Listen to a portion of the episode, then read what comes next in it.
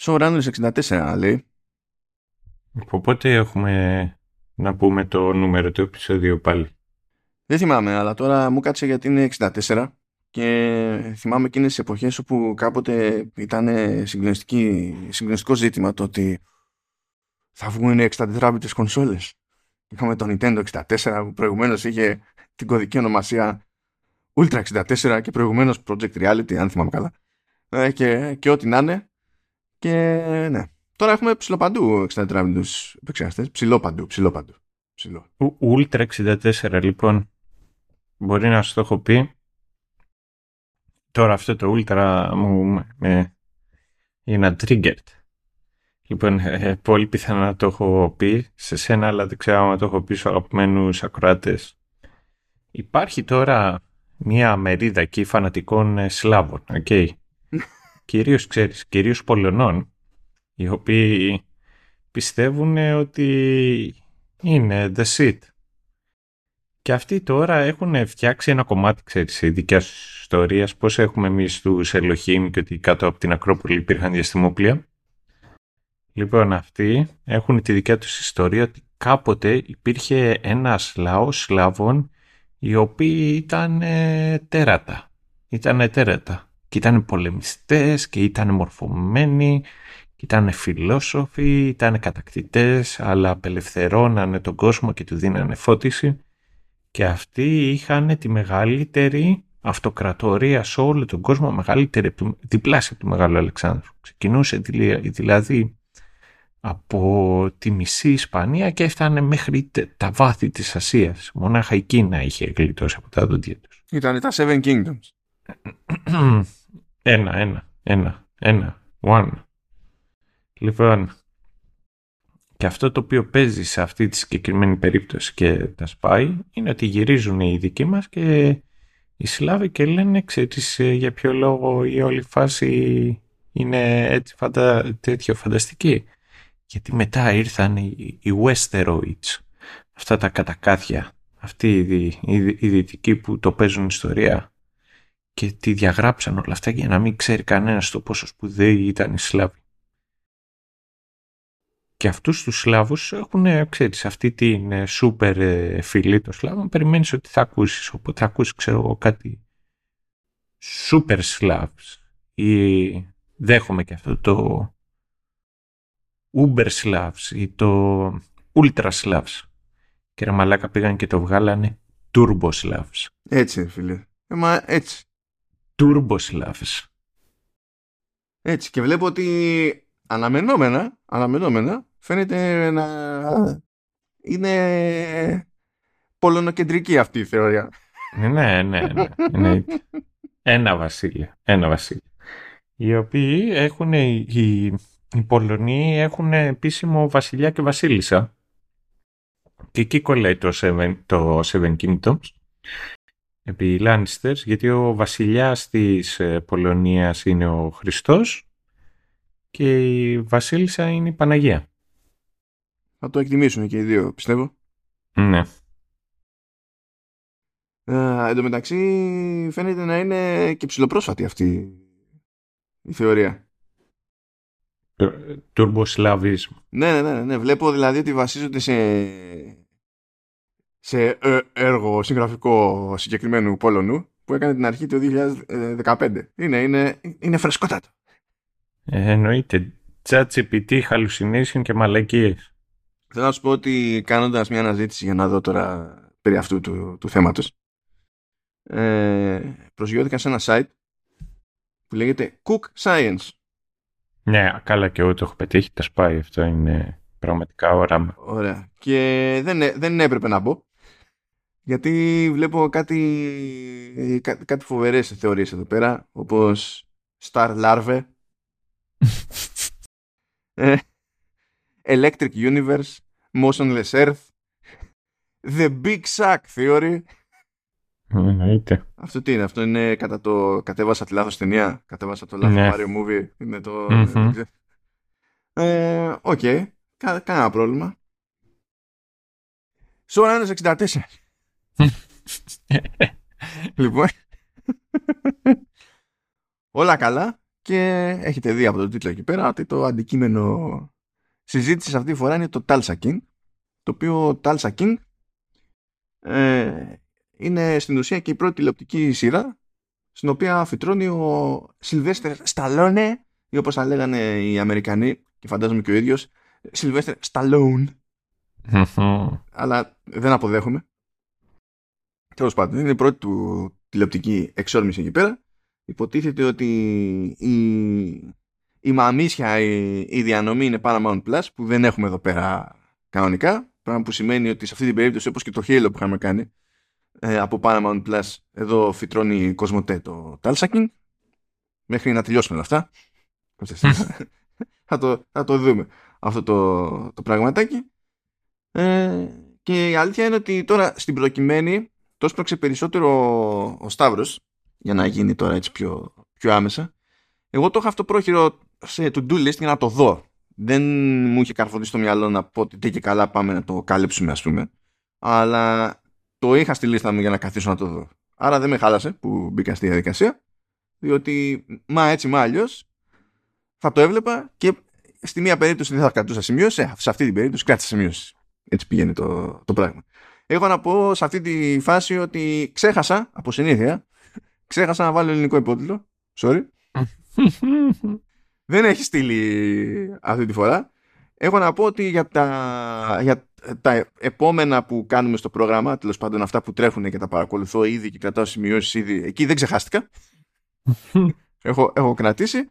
Ε, είναι μέχρι να το πάρω απόφαση ότι άλλαξε η χρόνια πολιτική μου τέλος πάντων στο, στο ζήτημα. Και τέλος πάντων να πούμε τα τελείως, τελείως βασικά εδώ πέρα. υποτίθεται ότι ο, ο Σταλόν είναι στο ρόλο του Dwight the General Manfredi, ο οποίος είναι κάπου της νεοϊορκέζικης μαφίας και καθώς ξεκινά η σειρά είναι πάνω στη φάση που βγαίνει από τη φυλάκα οπότε είστε ότι είχε φάει 25 χρόνια για μια δολοφονία μαθαίνουμε πάρα πολύ γρήγορα ότι τέλος πάντων ε, ήταν και δεν ήταν κάτι που έπαιζε περίεργο εκεί πέρα υποτίθεται. Και σε αυτά τα 25 χρόνια παρότι έγιναν και κάτι απόπειρες εκεί να τον τεμαχίσουν τέλος πάντων να τον στολίσουν στη, στη φυλάκα δεν μίλησε ποτέ, δεν είπε τίποτα για κανέναν. Έκανε υπομονή και σου λέει θα βγω έξω και θα είμαι και πρώτη μούρη διότι κάπου ήμουν, κάπου θα είμαι δεν πρόδωσα και κανέναν για 25 χρόνια δηλαδή ποιος μπορεί να το λέει αυτό ότι το έχει πετύχει με straight face ή το έχει να το πετύχει και θα γυρίσω στη μαφιόζικη την οικογένεια και θα συνεχίσω κατά μία έννοια από εκεί που έμεινα ας πούμε κάπως έτσι ε, και ως πήδηστε, διότι α, άμα ήταν αλλιώς δεν θα βγαίνανε σειρέ και ταινίες. Ε, δεν πάνε βάσει προγράμματος αυτά. Και έτσι καταπιάνεται η σειρά τέλος πάντων με το τι γίνεται στη, στην όλη φάση. Τώρα δεν έχω πει τα βασικά ούτε καν του πρώτου επεισοδίου, είναι τελείως κεντρική ιδέα. Oh. Ε, λέω να τα αφήσω για παρακάτω. Αυτό που σίγουρα δεν θα αφήσω για παρακάτω και δεν θα το αφήσω για ποτέ βασικά είναι μάλλον το soundtrack διότι δεν έχει βγει κάπου φυτρωμένο εδώ πέρα soundtrack έψαξα και το μόνο που έχει βγει είναι το, το αρχικό μουσικό θέμα το οποίο είναι cute δεν μπορώ να πω αλλά δεν υπάρχει κατά τα άλλα soundtrack, ναι. soundtrack του στυλ κάποιος μπήκε στη διαδικασία συνέδεσε μουσική συγκεκριμένα για την παρτάρα της σειράς και τα λοιπά εντάξει αυτό αυτό δεν σημαίνει ότι δεν έχει άλλα κομμάτια αλλά έχει πράγματα licensed έτοιμα που μπήκαν τέλος πάντων και έγινε η φάση. Ω προς αυτό θα σταθώ τουλάχιστον σε ένα κομμάτι, αλλά στην ώρα του. Δεν είναι, δεν είναι η ώρα. Α, έχει νόημα να πούμε δύο πράγματα τουλάχιστον για το κομμάτι της παραγωγής. Θέλω να σε ενημερώσω, Σταύρο, ότι βρήκα τουλάχιστον ένα κοινό μεταξύ του Tulsa King και του Emily in Paris. Ναι, γυριστήκανε κατά τη διάρκεια του COVID. Ε, όχι. Ε, είναι και τα δύο προϊόντα της MTV Productions. Έβλεπα και στη ξέρεις. Είχα δει ότι κάτι παίζει με MTV Productions, αλλά ξέρω εγώ λέω κάτι... Λέω μπορεί να είναι όπως είναι οι ελληνικές ταινίες παλιές που βγάζανε τραγούδι και ήθελε να πουλήσει να πουλήσουν τα goodies και η Vodafone. Και γι' αυτό το λόγο λέω μπήκε και αυτό εκεί, αλλά δεν περίμενε πραγματικά ότι... Τι production κάνουν αυτοί. Yeah, υποτίθεται ότι πριν από χρόνια αρκετά πλέον το MTV ε, άρχισε να δίνει πόνο σε reality. Ναι. Ε, με, με δεδομένο αυτό δεν ξέρεις, δεν είναι έκπληξη το ότι μπλέκει ας πούμε στο Emily in Paris. Μετά το βλέπεις στο Tulsa King και λες ε, ε, ποιος ξέρει τι συνέβη εδώ πέρα. Και για να είναι ακόμη πιο περίεργο το πράγμα να σας πω ότι δημιουργός του show είναι ο Taylor Sheridan. Ο Taylor Sheridan ε, δεν είναι κανένας περαστικούλης και ειδικά στη, στη τηλεόραση α, τα τελευταία πέντε χρόνια κάνει πατάγο. Η πρώτη δουλειά στη τηλεόραση το 18 και τρέχει ακόμα και είναι τα πάντα όλα εκεί. Director, writer, producer, creator, showrunner, ό,τι θέλεις. Είναι το Yellowstone. Το οποίο κάνει παπάδες. Παπάδες. Και το Yellowstone μάλιστα έχει βγάλει και δύο spin-offs. Το, το 1883 που είναι prequel στο Yellowstone και το 1923 που είναι επίσης prequel στο Yellowstone αλλά sequel στο 1883. Και πηγαίνουν και αυτά. Και μαζεύουν βραβεία και έχουν καστάρες και δίνουν πόνο. Τι είναι The Walking Dead, πώς την έχουν δει; Όχι, αυτό είναι πια φάση western. Και τώρα πρώτη μούρη στο Yellowstone, ας πούμε, είναι ο Kevin Costner. Δεν ξέρω αν σε ενδιαφέρει. Ναι, ναι. Το, το έχω ακούσει, δεν έχω αξιωθεί να κάτσω να το δω. Και εγώ δεν έχω αξιωθεί να κάτσω να το δω. Αλλά αυτό το άτομο, ας πούμε, που είναι ξέρεις, σε φάση στο τηλεοπτικό το στερεώμα είναι firing on all cylinders. Mm. Πήγε και χώθηκε, ξέρω εγώ, στο Tulsa King, όπου δεν είναι director, είναι όμως creator, writer και producer. Ωραία, πες, βγάλα μάκρυ με τον creator, έτσι. Τώρα, ποιος είναι ο showrunner; Ο showrunner είναι ο Terence Winter. Θα πει κανένας τι είναι ο Terence Winter. Ήταν director, writer, producer στο The Sopranos. Mm. Writer, producer στο Boardwalk Empire. Αλλά το αγαπημένο μου είναι η δεύτερη δουλειά που έχει κάνει στην τηλεόραση και ήταν η Zina Warrior Princess. Αλλά θέλω να σου πω υπάρχει πράγμα, κάτι γίνονται staff εδώ πέρα. Είναι μια περίεργη ζήμωση. Ένα, ένα κουλό κόμπο στην όλη υπόθεση. Το, το οποίο έχει προκύψει το Tulsa King. Και λες ότι ναι. Δηλαδή αργά ή γρήγορα, άμα το μισοπέρναμε χαμπάρι, θα μας τραβούσε την προσοχή ή θα έπρεπε να μας τραβήξει την προσοχή. Και από σπόντα or τα κατάφερε. Δεν μπορώ να πω; Μας τράβηξε την προσοχή. Και εδώ είμαστε και κάνουμε το 64ο επεισόδιο για την παρτάρα του. Έχει πάρει και ανανέωση για δεύτερη σεζόν.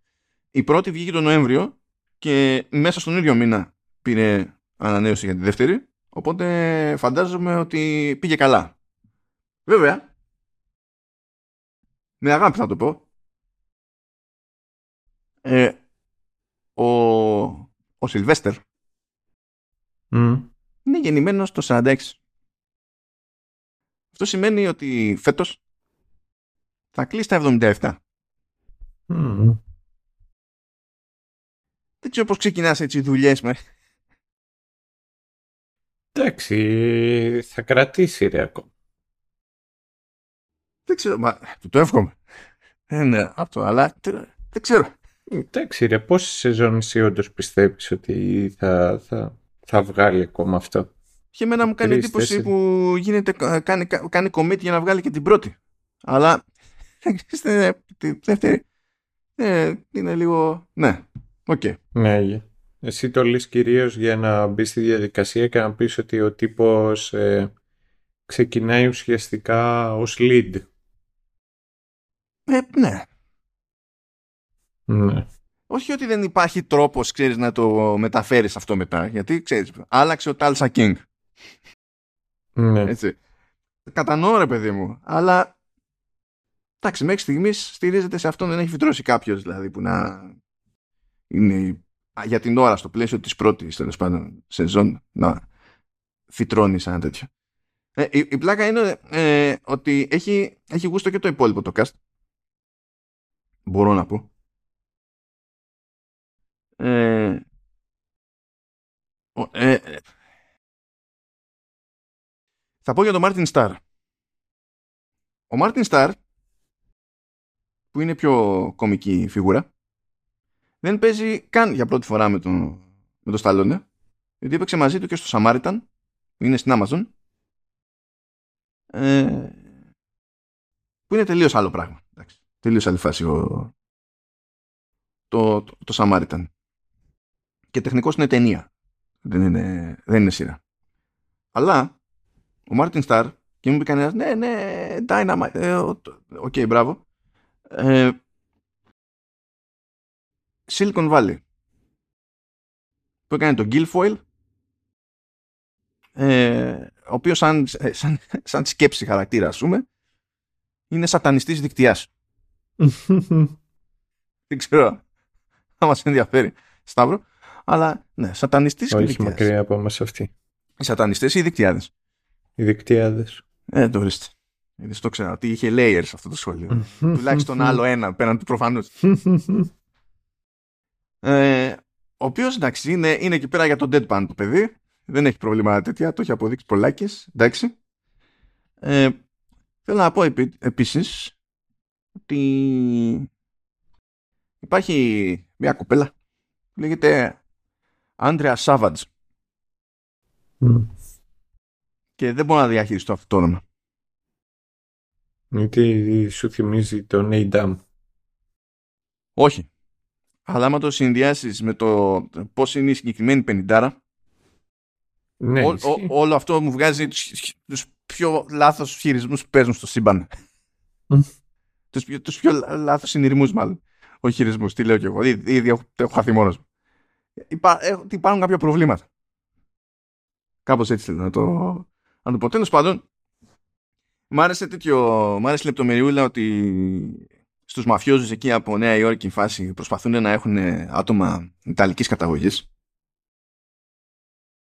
Μ' άρεσε κιόλας που παίζει ο, ο Vincent Piazza και κάνει τον Vincent τον Άτσι. Mm. Ο οποίος Vincent Piazza είναι γνωστή φιγούρα για όσους ασχολούνται τέλος πάντων ή παρακολουθούν ταινίες, σειρές κτλ. Ε, περί μαφίας. Και όχι μόνο. Όχι μόνο. Έτσι. Έχει κάνει και ξέπαρκα πράγματα. Όπως voice over στο animated Pacific Rim. Okay. Αλλά ήταν ο Λάκη Λουτσιάνο στο Boardwalk Empire. Και ήταν main main cast εκεί πέρα, ρε παιδί μου. Και ήταν, εντάξει, πιο guest, ήταν και σε σοπράνος και τα λοιπά. Είναι ε, dependable για, τέτοιες, για τέτοιες, τέτοιες φάσεις, τέτοιες περιπτώσεις. Και έχει έτσι γενικά, είναι και άλλες φιγούρες, θα τις σχολιάσουμε στην πορεία φαντάζομαι, όπου έχει νόημα, αλλά είναι όλο αυτό ύποπτο. Είναι όλο ύποπτο.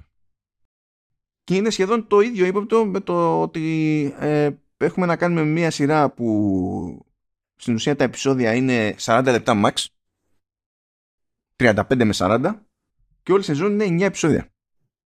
Mm. Μην προσπάθησε κανένας να το παρακάνει. But yeah. Τέλος πάντων. Θες να μοιραστούμε έτσι μια τελείως γενική εντύπα; Mm. Ε, κοίταξε, εμένα μου άρεσε πάρα πολύ και το intro. Να το πω αυτό. Το intro ήταν ωραίο, ναι. Συμφωνώ. Ναι. Δηλαδή μου άρεσε, ήταν, ήταν όντως όμορφο. Ε, εγώ έχω σε μεγάλη εκτίμηση το Σταλόνι. Ανέκαθεν.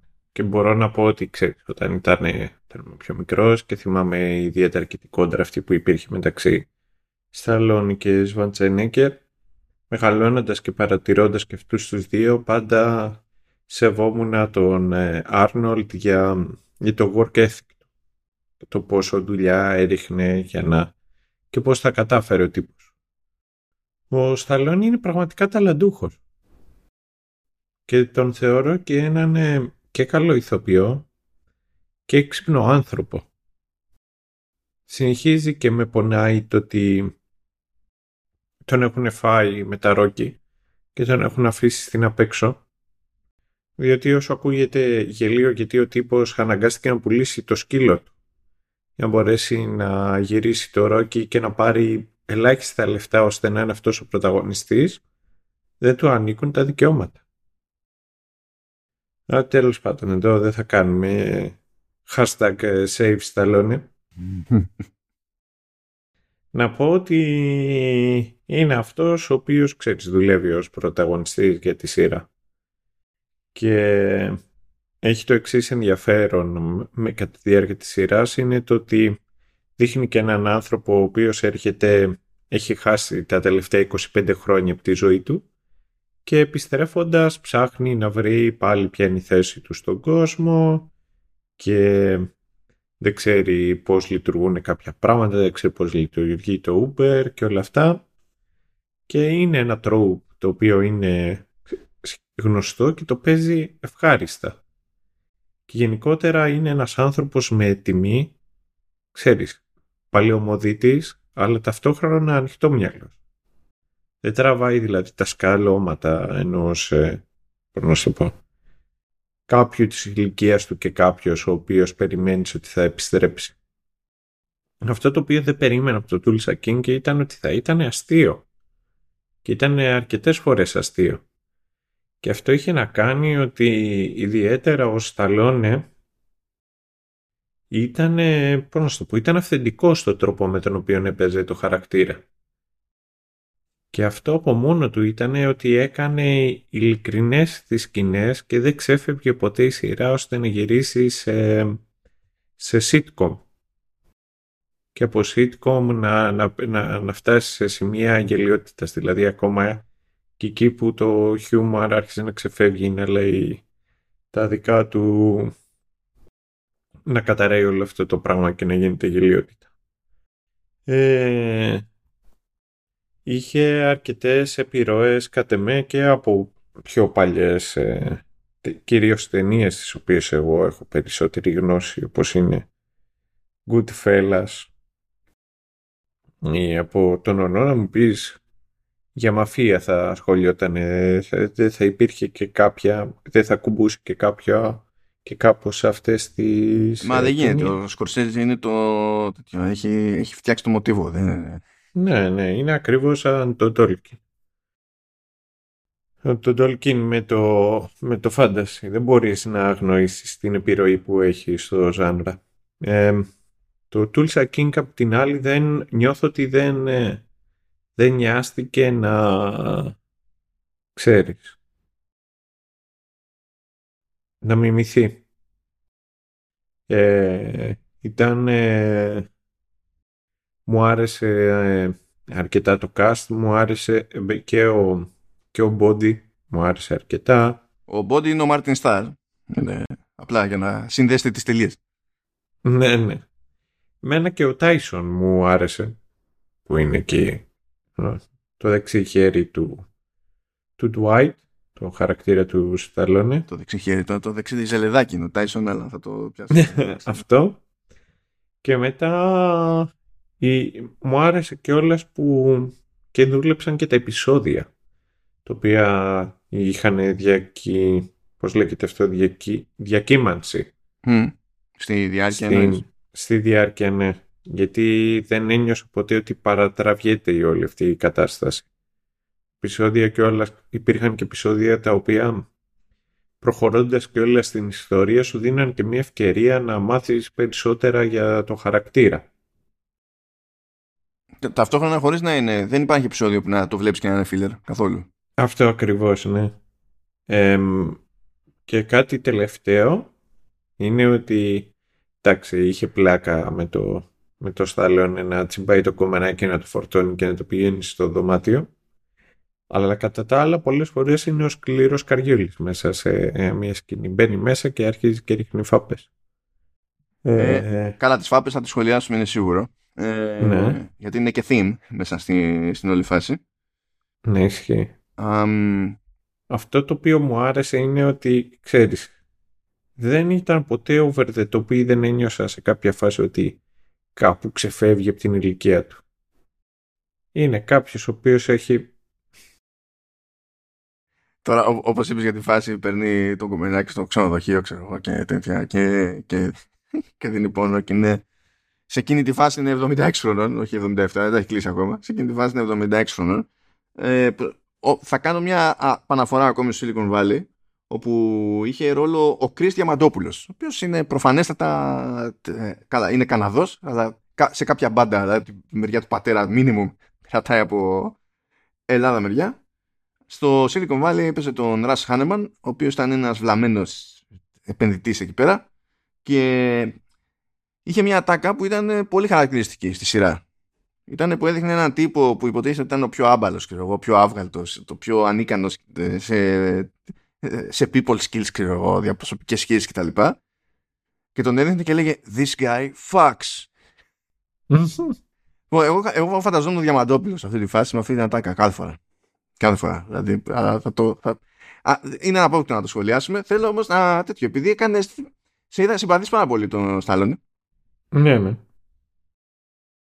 Που και εγώ πρέπει, δε, πρέπει να κάνω χαλάστρα. Αλλιώς αισθάνομαι ότι δεν έχω δικαιολογία στην ύπαρξή μου εδώ πέρα. Έτσι, απλά για την ιστορία, αν πεταχτεί κανένας και πει Ναι, τι λέτε εκεί πέρα και αυτό και ό,τι να είναι. Ε, έχει καταλήξει στα δικαστήρια Πολάκης. Για ποιο λόγο. Και έχει κατηγορηθεί για διάφορα. Έτσι, έχει κατηγορηθεί, τι λέει εδώ, έχει κατηγορηθεί για, για βιασμό, έχει, καλά, ε, ε, ταξίδεψε στην Αυστραλία και στα μπαγκάζια του βρέθηκαν 48 φιαλίδια με αυξητική ορμόνη και η Αυστραλία δεν έχει χιούμορ με αυτά. Αλλά συν τις άλλες ρε φίλε περνάω βαλίτσα 48 φιαλίδια. Δηλαδή, ξέρω εγώ, τι να πω σε αυτή τη, την περίπτωση. Δήλωσε και ένοχος, δεν σωζόταν αυτό. Δηλαδή, δεν mm. προσπαθώ καν, ας πούμε. Ε, τι άλλο, διάφορες ιστορίες εκεί για σεξουαλική επίθεση λέει. Ε, κατηγορήθηκε από 16χρονο για σεξουαλική επίθεση.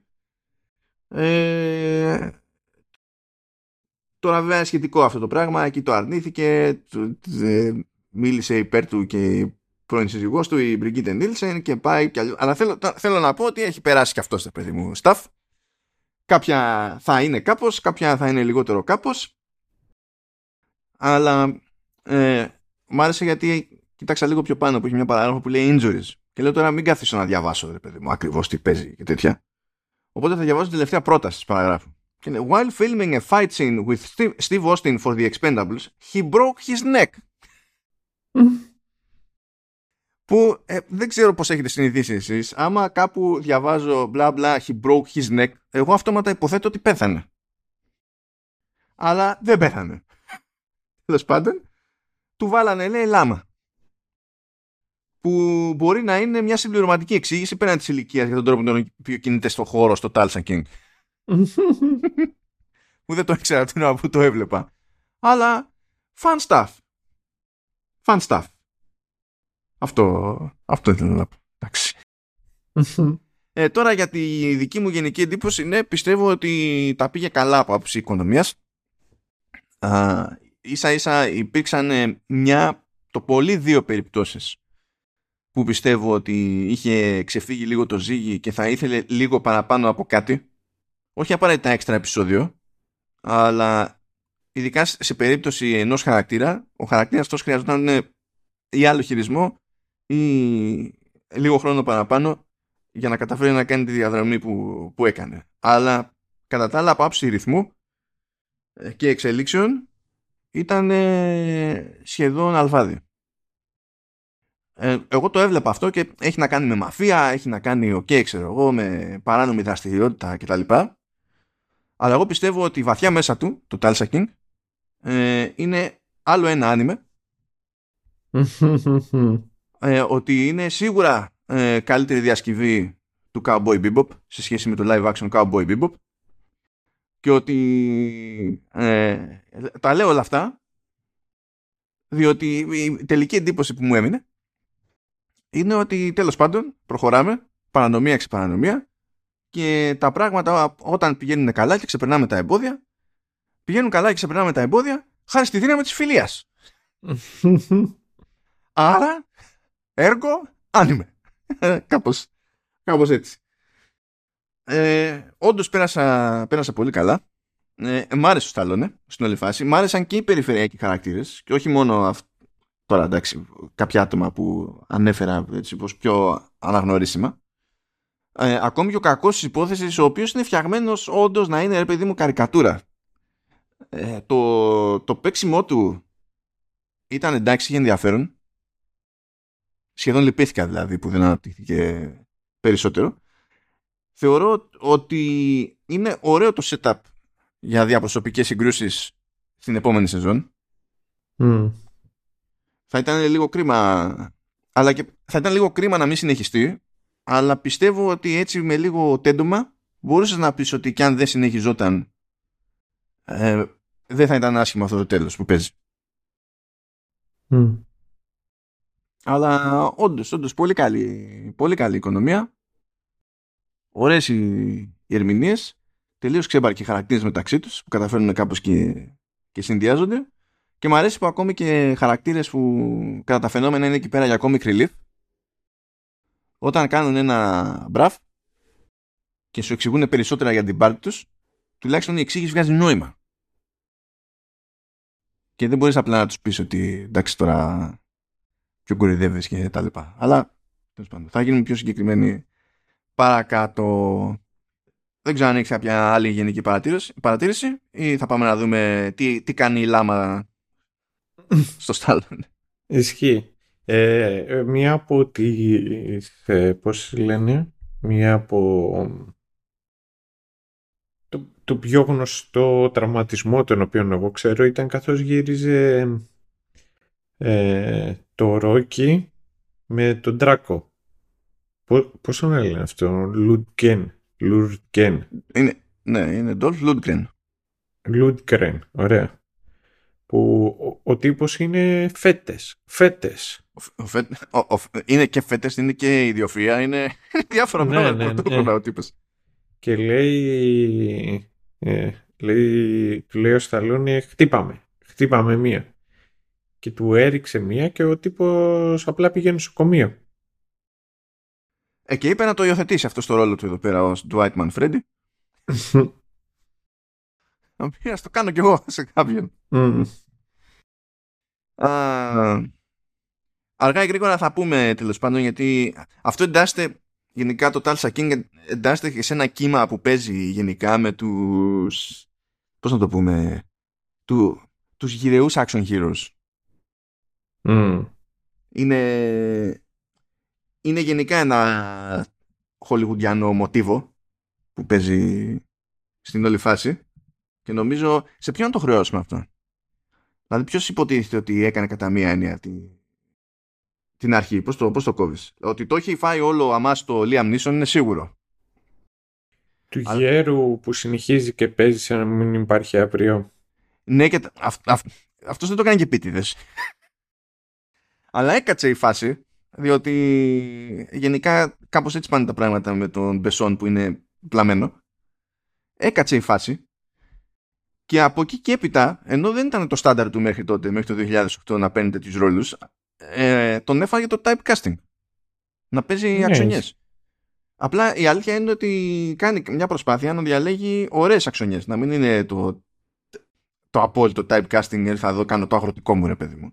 Αλλά ε, εμένα μου έχει μείνει η εντύπωση ότι μετά από τη φάση με τον Liam Neeson είναι που πήρε φόρα ρε παιδί μου αυτό το, το ναι, φαινόμενο. Ναι, και πιο μεγάλοι να παίζουν.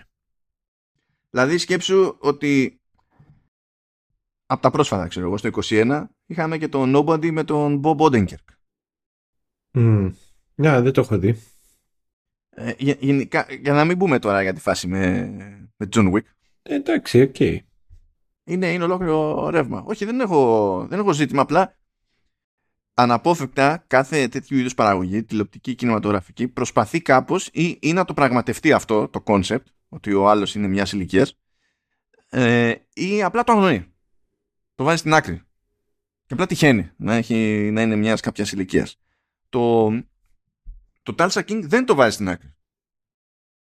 Το κάνει και μέρος του, του concept και μέρος των κομικών στιγμών. Το, δηλαδή το αγκαλιάζει ρε παιδί μου.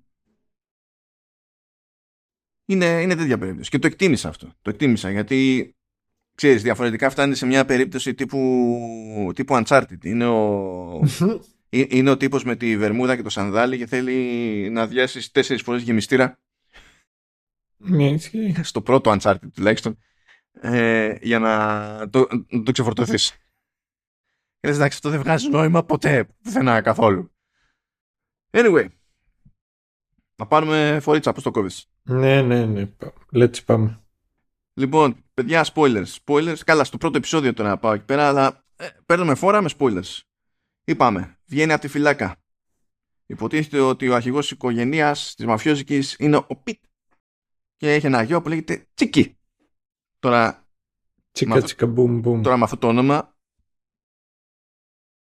Δηλαδή δεν μπορείς παρά να είσαι λίγος. Απλά. Ναι, ισχύει και εμένα αυτό μου λέγανε οι, οι, φι- οι φίλοι μου η Αυστραλέζα μου λέει You cheeky boy. Ε, Εντάξει, άλλο spelling, αλλά εντάξει. οκ. Αυτός θα ήθελε να είναι τσίκι με αυτό το spelling, αλλά δεν είναι. Mm. Δεν, το, δεν το έχει. Δεν το έχει. Είναι...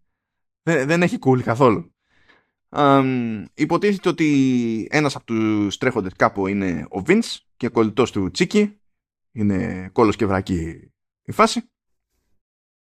Και πηγαίνει λοιπόν ο Dwight εκεί πέρα να του συναντήσει όλους και να πει ορίστε δεν έδωσα κανέναν βγήκα ήρθα να μου πείτε πώς θα προχωρήσουμε εδώ την μπίσνα να επανέλθω και τα λοιπά. Και του λένε, κοίταξε να δεις, εδώ στο, στο New York το City δεν έχουμε τίποτα για την πάρτη σου. Ε, μπορούμε όμως ε, να σε στείλουμε στη, στην επαρχία στην Τάλσα της Οκλαχώμα. Δεν το παίρνει πολύ καλά ο ο Dwight ε, ο Vince πάει να το παίξει ιστορία του στυλ πώς αντιδράς έτσι, πώς μιλάς έτσι και τα λοιπά. Ο Vince δεν έχει συλλάβει ακριβώς ότι ό,τι και αν είναι αυτός είναι πάλιουρας έχει αποδείξει την πίστη του και έχει άλλη σχέση με, το, με τον Pete που είναι το απόλυτο boss εκεί πέρα. Θέλει να το παίξει ιστορία και τρώει μία από τον Dwight και μένει κόκαλο σκάει κάτω, σακί, κατευθείαν έπαθε Lundgren αυτό που έλεγες εσύ πριν Μμμ. Τέλος πάντων, τα παίρνει κρανίο μεν ο Dwight, αλλά το τρώει. Το καταπίνει. Πηγαίνει η Τάλσα να στήσει εκεί κάποιο είδους μπίσνα και φυσικά ως μέρος της οικογένειας πρέπει να του στέλνει μερτικό έτσι πίσω. Βγαίνει εκεί από το αεροδρόμιο, πέφτει πάνω σε ένα ταρίφα, ο οποίος ταρίφας είναι ο Τάισον. Είναι ένας φαφλατάς εκεί πέρα τύπος, από τον οποίο προσπαθεί να μαζέψει λίγες πληροφορίες ο, ο Dwight γιατί δεν έχει και ιδέα τι διάλογο παίζει εκεί πέρα. Καταλήγει μετά πολλά σε ένα κατάστημα που εμπορεύεται νομίμως στην πολιτεία αυτή. Κάναβη και γνωρίζει τον Body, τον Μάρτιν Σταρ που λέγαμε. Ο οποίος τρέχει υποτίθεται την πίστα. Έχει και εκεί ένα κρού, έχει έναν φύλακα που επίσης τρώει μία Ε, του φ, κάτω. Έχει έναν τύπο που είναι ε, να- δηλαδή πρέπει να σου πω ε, η μαστούρα πήρε το όνομά της από αυτόν. Είναι, είναι γκολ. Είναι γκολ. Δεν Ναι, λειτουργεί ισχύει. καθόλου. Είναι μια άλλη τύπησα που επίσης είναι fully baked. Ναι, και αυτή κόκαλο. Ναι, δε- δεν είναι για πολλά. Είναι εκεί πέρα ο Body που κάνει τη, την πίσνα και τους εξηγεί εκεί σε μια ωραία φάση ο Σταλόνι ότι πάρα πολύ ωραία θα παίρνω το 20% και θα σας προστατεύω γενικά. Λέει από τι, αφού είναι νόμιμη. Η- τα- Νόμιμο το εμπόριο εδώ πέρα, η πώληση. Είναι νόμιμο.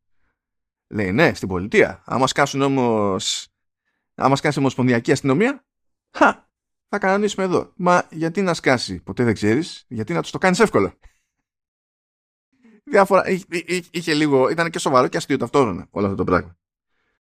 Ε, δεν το αντιμετωπίζει πολύ ωραία ο Μπόντι, ε, γίνεται εκεί μια μανούρα, καταλήγει και του ανοίγει το χρηματοκιβώτιο, ο Μπόντι, και ο άλλος παίρνει όντως το 20% και ο Μπόντι μένει κόκαλο. Λέει, όντως θα πάρεις ο- αυτό που είπες μόνο και όχι όλο. Λέει, ναι, τι λέει, αφού είμαστε partners. και τέτοια.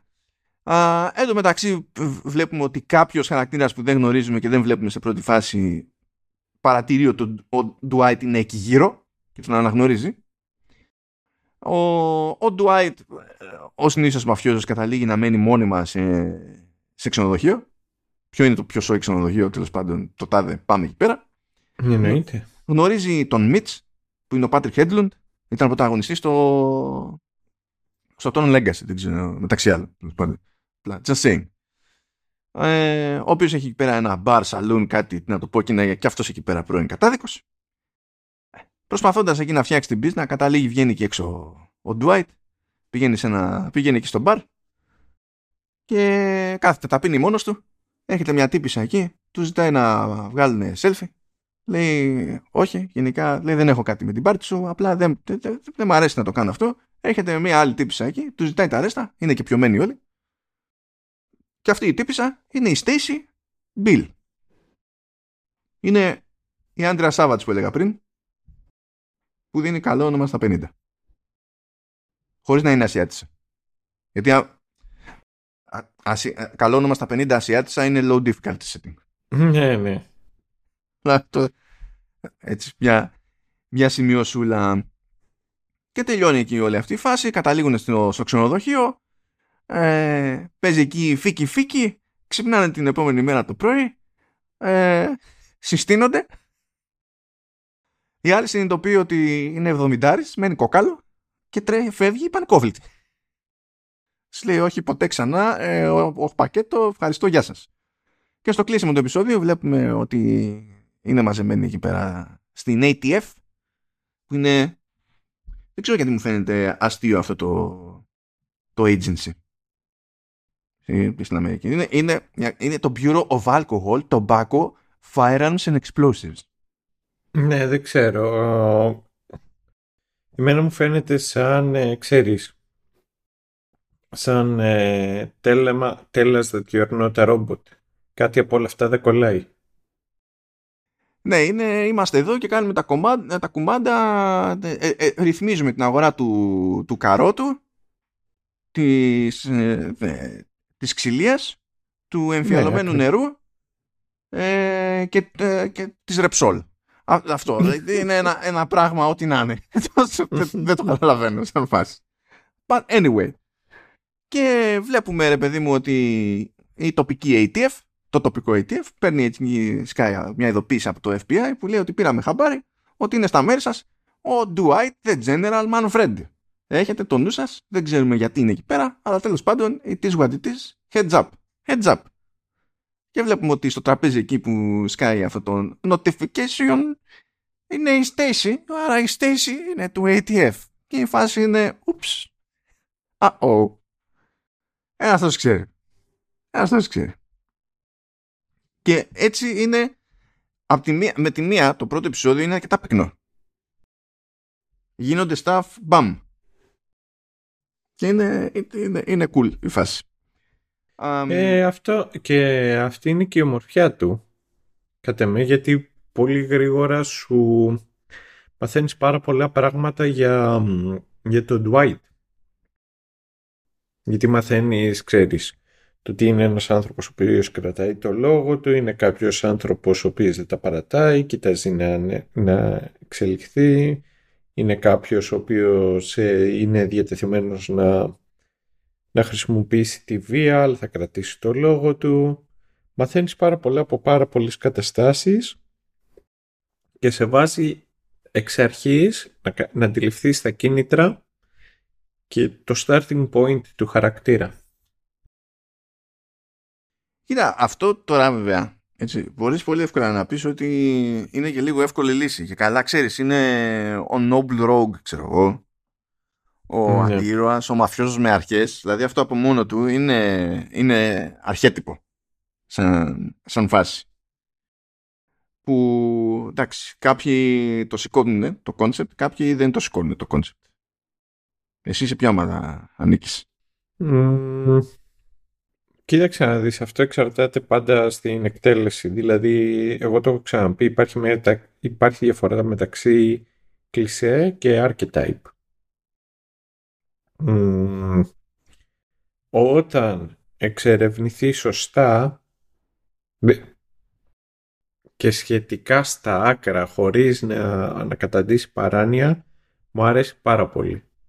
Δηλαδή αυτό οι, οι Ιταλοί μαφιόζοι που κάνουν το σταυρό τους πριν δολοφονήσουν το γαμπρό τους και μετά πάνε στη μαμά τους μου αρέσει πολύ αλλά άμα στη μαμά τους ξαφνικά σερβιριστούν και meatballs, ναι. ναι. Αλλά ξέρω εγώ είμαι Paladin of the Holy Light και πρέπει να σε, να σε χαιρετήσω με το σπαθί μου στη αποτιμή ακόμα και άμα εσύ έρχεσαι κατά πάνω μου να με σκοτώσεις και μετά θα σε σκοτώσω εγώ ή κάτι τέτοιο εκεί ξέρεις απλά γίνεσαι βλάκας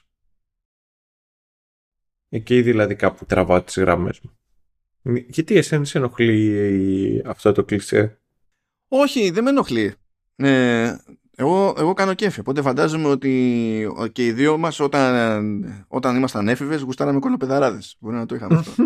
Αλλά... Ε, ε, αλλά ρε παιδί μου, είναι, ξέρεις, υπάρχει μια μερίδα που θα σου πει ότι έχουμε, έχουμε αρκετά παραδείγματα εξοραϊσμού ας πούμε και εκρομαντισμού τέτοιων, τέτοιων προσωπικότητων που φυσικά πάντα υπάρχει ο αντίλογος ότι το ότι είσαι εκτός νόμου ή εκτός νόρμας δεν σημαίνει ότι δεν έχεις κανόνες. Και μπορεί και αυτοί οι κανόνες να είναι παρανοϊκοί τελείως έτσι. Να μην είναι κάτι που μπορείς να εκτιμήσεις ή να θαυμάσεις αλλά το ότι είναι παρανοϊκοί δεν, δεν, δεν μεταφράζεται ως απουσία κανόνων. Απλά είναι παρανοϊκοί ξέρω σε κάποιο, σε κάποιο βαθμό δεν έχω, δεν έχω πρόβλημα εγώ είμαι Είμαι, είμαι φαν, παιδί μου. Είμαι φαν. Αυτό, αυτό που ξέρω ότι θα με πονέσει είναι ότι θα έρθει η νέα ταινία Deadpool και θα είναι η πρώτη ταινία Deadpool υπό τη σκέπη της Disney και ξέρω, ξέρω ότι θα πονέσει. Το ξέρω, το, το αισθάνομαι. Ε. Στο πέντε, μέσα μου. Ισχύει. Παδιά. Ε, για να μην τα λέω σκόρπια προχωρώντας, θέλω να πω ότι βγαίνοντας από τη φυλάκα ο Dwight παθαίνει διάφορα πολιτισμικά σοκ. Δηλαδή, έτσι, για βοήθεια. Μπαίνοντας δεν υπήρχε smartphone. Βγαίνοντας υπήρχε smartphone. Να το πούμε έτσι χαλαρά. Ναι, ναι. Πραγματάκι. Μπαίνοντας, ξεκινούσε το ίντερνετ περίπου. Βγαίνοντας, δεν γλιτώνεις από πουθενά. Έχει κάτι ωραίες στιγμές, ας πούμε. Δηλαδή δεν μπορεί να, να βρει ταξί στον δρόμο, διότι όλοι χρησιμοποιούν Uber και απλά χρησιμοποιείς την εφαρμογή. Και δεν μπορεί να συλλάβει το concept, οπότε δίνει σε μια τύπησα λεφτά για να του καλέσει Uber από το τηλέφωνό της ε, ή θέλει να κάνει κάποια τε, τε, πληρωμή, δεν θυμάμαι τι ήταν εκεί στο ταχυδρομείο, τι διάλο ε, και λέει δεν παίρνουμε μετρητά. Και μένει ο άλλος κόκαλο που είχε βγάλει τα μετρητά έτοιμα γιατί αλλιώς έχει συνηθίσει. Και, και φυσικά και αυτή η πίσνα ζει στο μετρητό, έτσι. Και όταν δεν ζει στο μετρητό πλέον ζει στο κρύπτο. Οπότε, ναι. και πηγαίνει και δίνει στον από πίσω στη σειρά, ξέρω εγώ, του δίνει λεφτά για να χρησιμοποιήσει τη δική του κάρτα και, και τα λοιπά. Είναι ένα τέτοιο, είναι ένα φανάρι για πεζούς που μιλάει. Δηλαδή ανάβει κόκκινο και λέει stop, stop, stop και τρομάζει. Όχι στο τρομάζει, παθαίνει, παθαίνει σοκ, ξέρω εγώ. Βγάζει λόγο για τα pronouns, εκεί γέλασα. Ναι, ισχύει. Γιατί το είπε, με μια αγανάκτηση και ταυτόχρονα με ένα σεβασμό. Ναι. Ναι. Αυτό ήταν εμένα που μου άρεσε. Όχι, ήταν, ήταν ωραίο, ωραία ισορροπία βασικά εκεί πέρα. Το, το πετύχανε, mm. μπορώ να πω. Ε, εκεί που γέλασα επίσης ήταν που δεν μπορούσε να συλλάβει ότι πήγαινε να παραγγείλει από κάπου εσπρέσο και δεν του δίνανε κανονικό φλιτζάνι και το, το δίνανε στο χάρτινο. Ναι. Και σε κάποια φάση άρχισε να φέρνει ο ίδιος τυλιγμένο δικό του φλιτζανάκι και έπιανε το χάρτινο και το άδειαζε μέσα στο φλιτζάνι και άραζε στην ίδια καφετέρια για να πιει αυτό το εσπρέσο. ε, σε κάποια φάση λέει μπλα μπλα Woodstock, πετάγεται ο Tyson νομίζω είναι εκεί πέρα, watch, watch Woodstock και παθαίνει σοκ φυσικά. τι, τι εννοείς; Είναι μια άλλη τύψα εκεί που λέει ότι το τάδε λέει triggers me και λέει what's triggered. Δεν είναι, είναι αλλού το άτομο ρε παιδί μου, έχει διάφορες τέτοιες στιγμές που είναι και μέρος της κομμωδίας. Είναι μέρος της κομμωδίας. Και, το, και γίνεται επίσης ωραία αυτό το πράγμα. Γίνεται επίσης ωραία. Αλλά επιστροφή στις εξελιξούλες. Μαθαίνουμε ακόμα περισσότερα για τον Dwight. Μαθαίνουμε ότι ε, για τα περισσότερα χρόνια από αυτά που ήταν στη φυλάκα είχε κόψει επικοινωνία και σχέσεις με, τη, με την κόρη του, την Κριστίνα ε, η οποία έχει δύο παιδιά, δύο γιους, δίδυμος ε, είναι παντρεμένη με τον Έμορι Έμορι, ατυχές όνομα. Ισχύει. Τσασίνγκ, πλάι σε μια σκέψη. Ε, φυσικά ο Dwight θέλει να επικοινωνήσει, αλλά η Τίνα δεν ενδιαφέρεται, γιατί σου λέει ότι τόσα χρόνια δεν, ας πούμε. 18 χρόνια δεν έχεις κάνει καμία προσπάθεια. Τώρα βγεις ξαφνικά να κάνεις προσπάθεια. Η Στέισι φυσικά θέλει να μάθει περισσότερα για τον Dwight γιατί λέει που, που πήγα και έμπλεξα έτσι και με πάρει κανένας χαμπάρι θα απολυθώ κιόλας, πακέτο.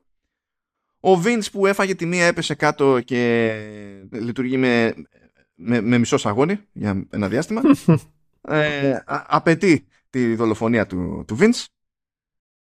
Ε, ο Τσίκι παίρνει το Dwight τηλέφωνο του λέει κάνε κάτι γιατί ο άλλος έχει φλιπάρει ας πούμε και στην τελική είσαι εσύ κάπου, είσαι παλιούρα εντάξει αλλά είναι και αυτός κάπου. Και πήγες λέει για τον αυτό του τα έχω δώσ' του για να μην χτυπηθούμε λέει τώρα εδώ πέρα στάξ του λεφτά, δώσ' του 100 χιλιάρικα εκεί πέρα και να πούμε ότι τελείωσε η φάση Γνωρίζουμε και ποιος είναι εκείνος που συνειδητοποίησε ξέμπαρκα ότι ήρθε ο Dwight στην Τάλσα. Είναι ένας τυπάκος εκεί πέρα που λέγεται Money και είναι στημένος να φαίνεται ότι είναι ο χέστης της, ναι. της υπόθεσης. Αλλά σχετικό. σχετικό. Ε, το επόμενο βήμα στην, ε, στην επιχειρηματικότητα που κάνει ο Dwight είναι που παίρνει πέρα τον Bodhi λέει παιδί μου ποιος είναι ο προμηθευτής σου, ποιος σου δίνει το χορταρακι Λέει είναι Ινδιάνος και λέγεται Τζίμι. Πάμε. Πάμε εκεί πέρα να διαπραγματευτούμε ξανά τις τιμές. Και τα καταφέρνει σχεδόν εντυπωσιακά ο Dwight, δεν το πίστευε ο Μπόντι. Ε, σε όλο αυτό το interaction γνωρίζουμε και μια φοβερή φιγούρα που λέγεται Badface. αυτό, είναι, αυτό είναι το όνομά του. Αυτός ε, μισεί τα πάντα. Μισεί φυσικά και τον Dwight. Ε, αυτός είναι spirit animal. Είναι, είναι spirit animal. Είναι, αυτός είναι. Ισχύει. Ε, είναι όνομα και πράγμα, αλλά πιάνει και τη φάτσα και το mood. Ναι, ισχύει. Λειτουργεί σε όλα τα μήκη και πλάτη. Ε, και κατά τα άλλα μαθαίνουμε σε αυτό το, το επεισόδιο εκεί που αυτό είναι λίγο κουλό σαν concept γιατί του λένε τέλος πάντων στην Τάλσα ότι υπάρχει ένα σημείο στο οποίο άμα κάτσεις εκεί μέσα στη μέση και μιλήσεις, δεν σε ακούει κανένας ότι ακουστική κάτι παίζει εκεί πέρα, ας πούμε, και δεν. Ναι, αυτό ήταν λιγάκι cringe για να πω την αλήθεια. Ναι, δεν, να πω την αμαρτία μου, δεν έψαξα καν αν έχει κάποια βάση αυτό, αν παίζει όντως εκεί πέρα. Δεν έψαξα καν. Ήταν, λίγο κουλό το, το, το, Δηλαδή, ακόμα και να ισχύει αυτό το πράγμα, έτσι όπως έκατσε αυτή η σκηνή ήταν λίγο κουλή. Αλλά εκεί τέλος πάντων είναι που τα λέει για να τα ακούσει, τα λέει για να τα πει ο ίδιος ο, ο Dwight, ότι στην ουσία τόσο καιρό ας πούμε δεν επικοινωνούσε με, με την Τίνα επειδή εκείνος αισθάνονταν άθλια, όχι επειδή θέλει να την ξεγράψει ξέρω εγώ και ό,τι να είναι, το οποίο δεν, ε, δεν ήθελε και πολύ φαντασία τώρα για την όλη φάση, αλλά τέλος πάντων it is what it is. Γνωρίζεις και ένα άλογο, ένα λευκό άλογο, που random κόβει βόλτες στην Τάλσα και θα επανέλθουμε και στο άλλο.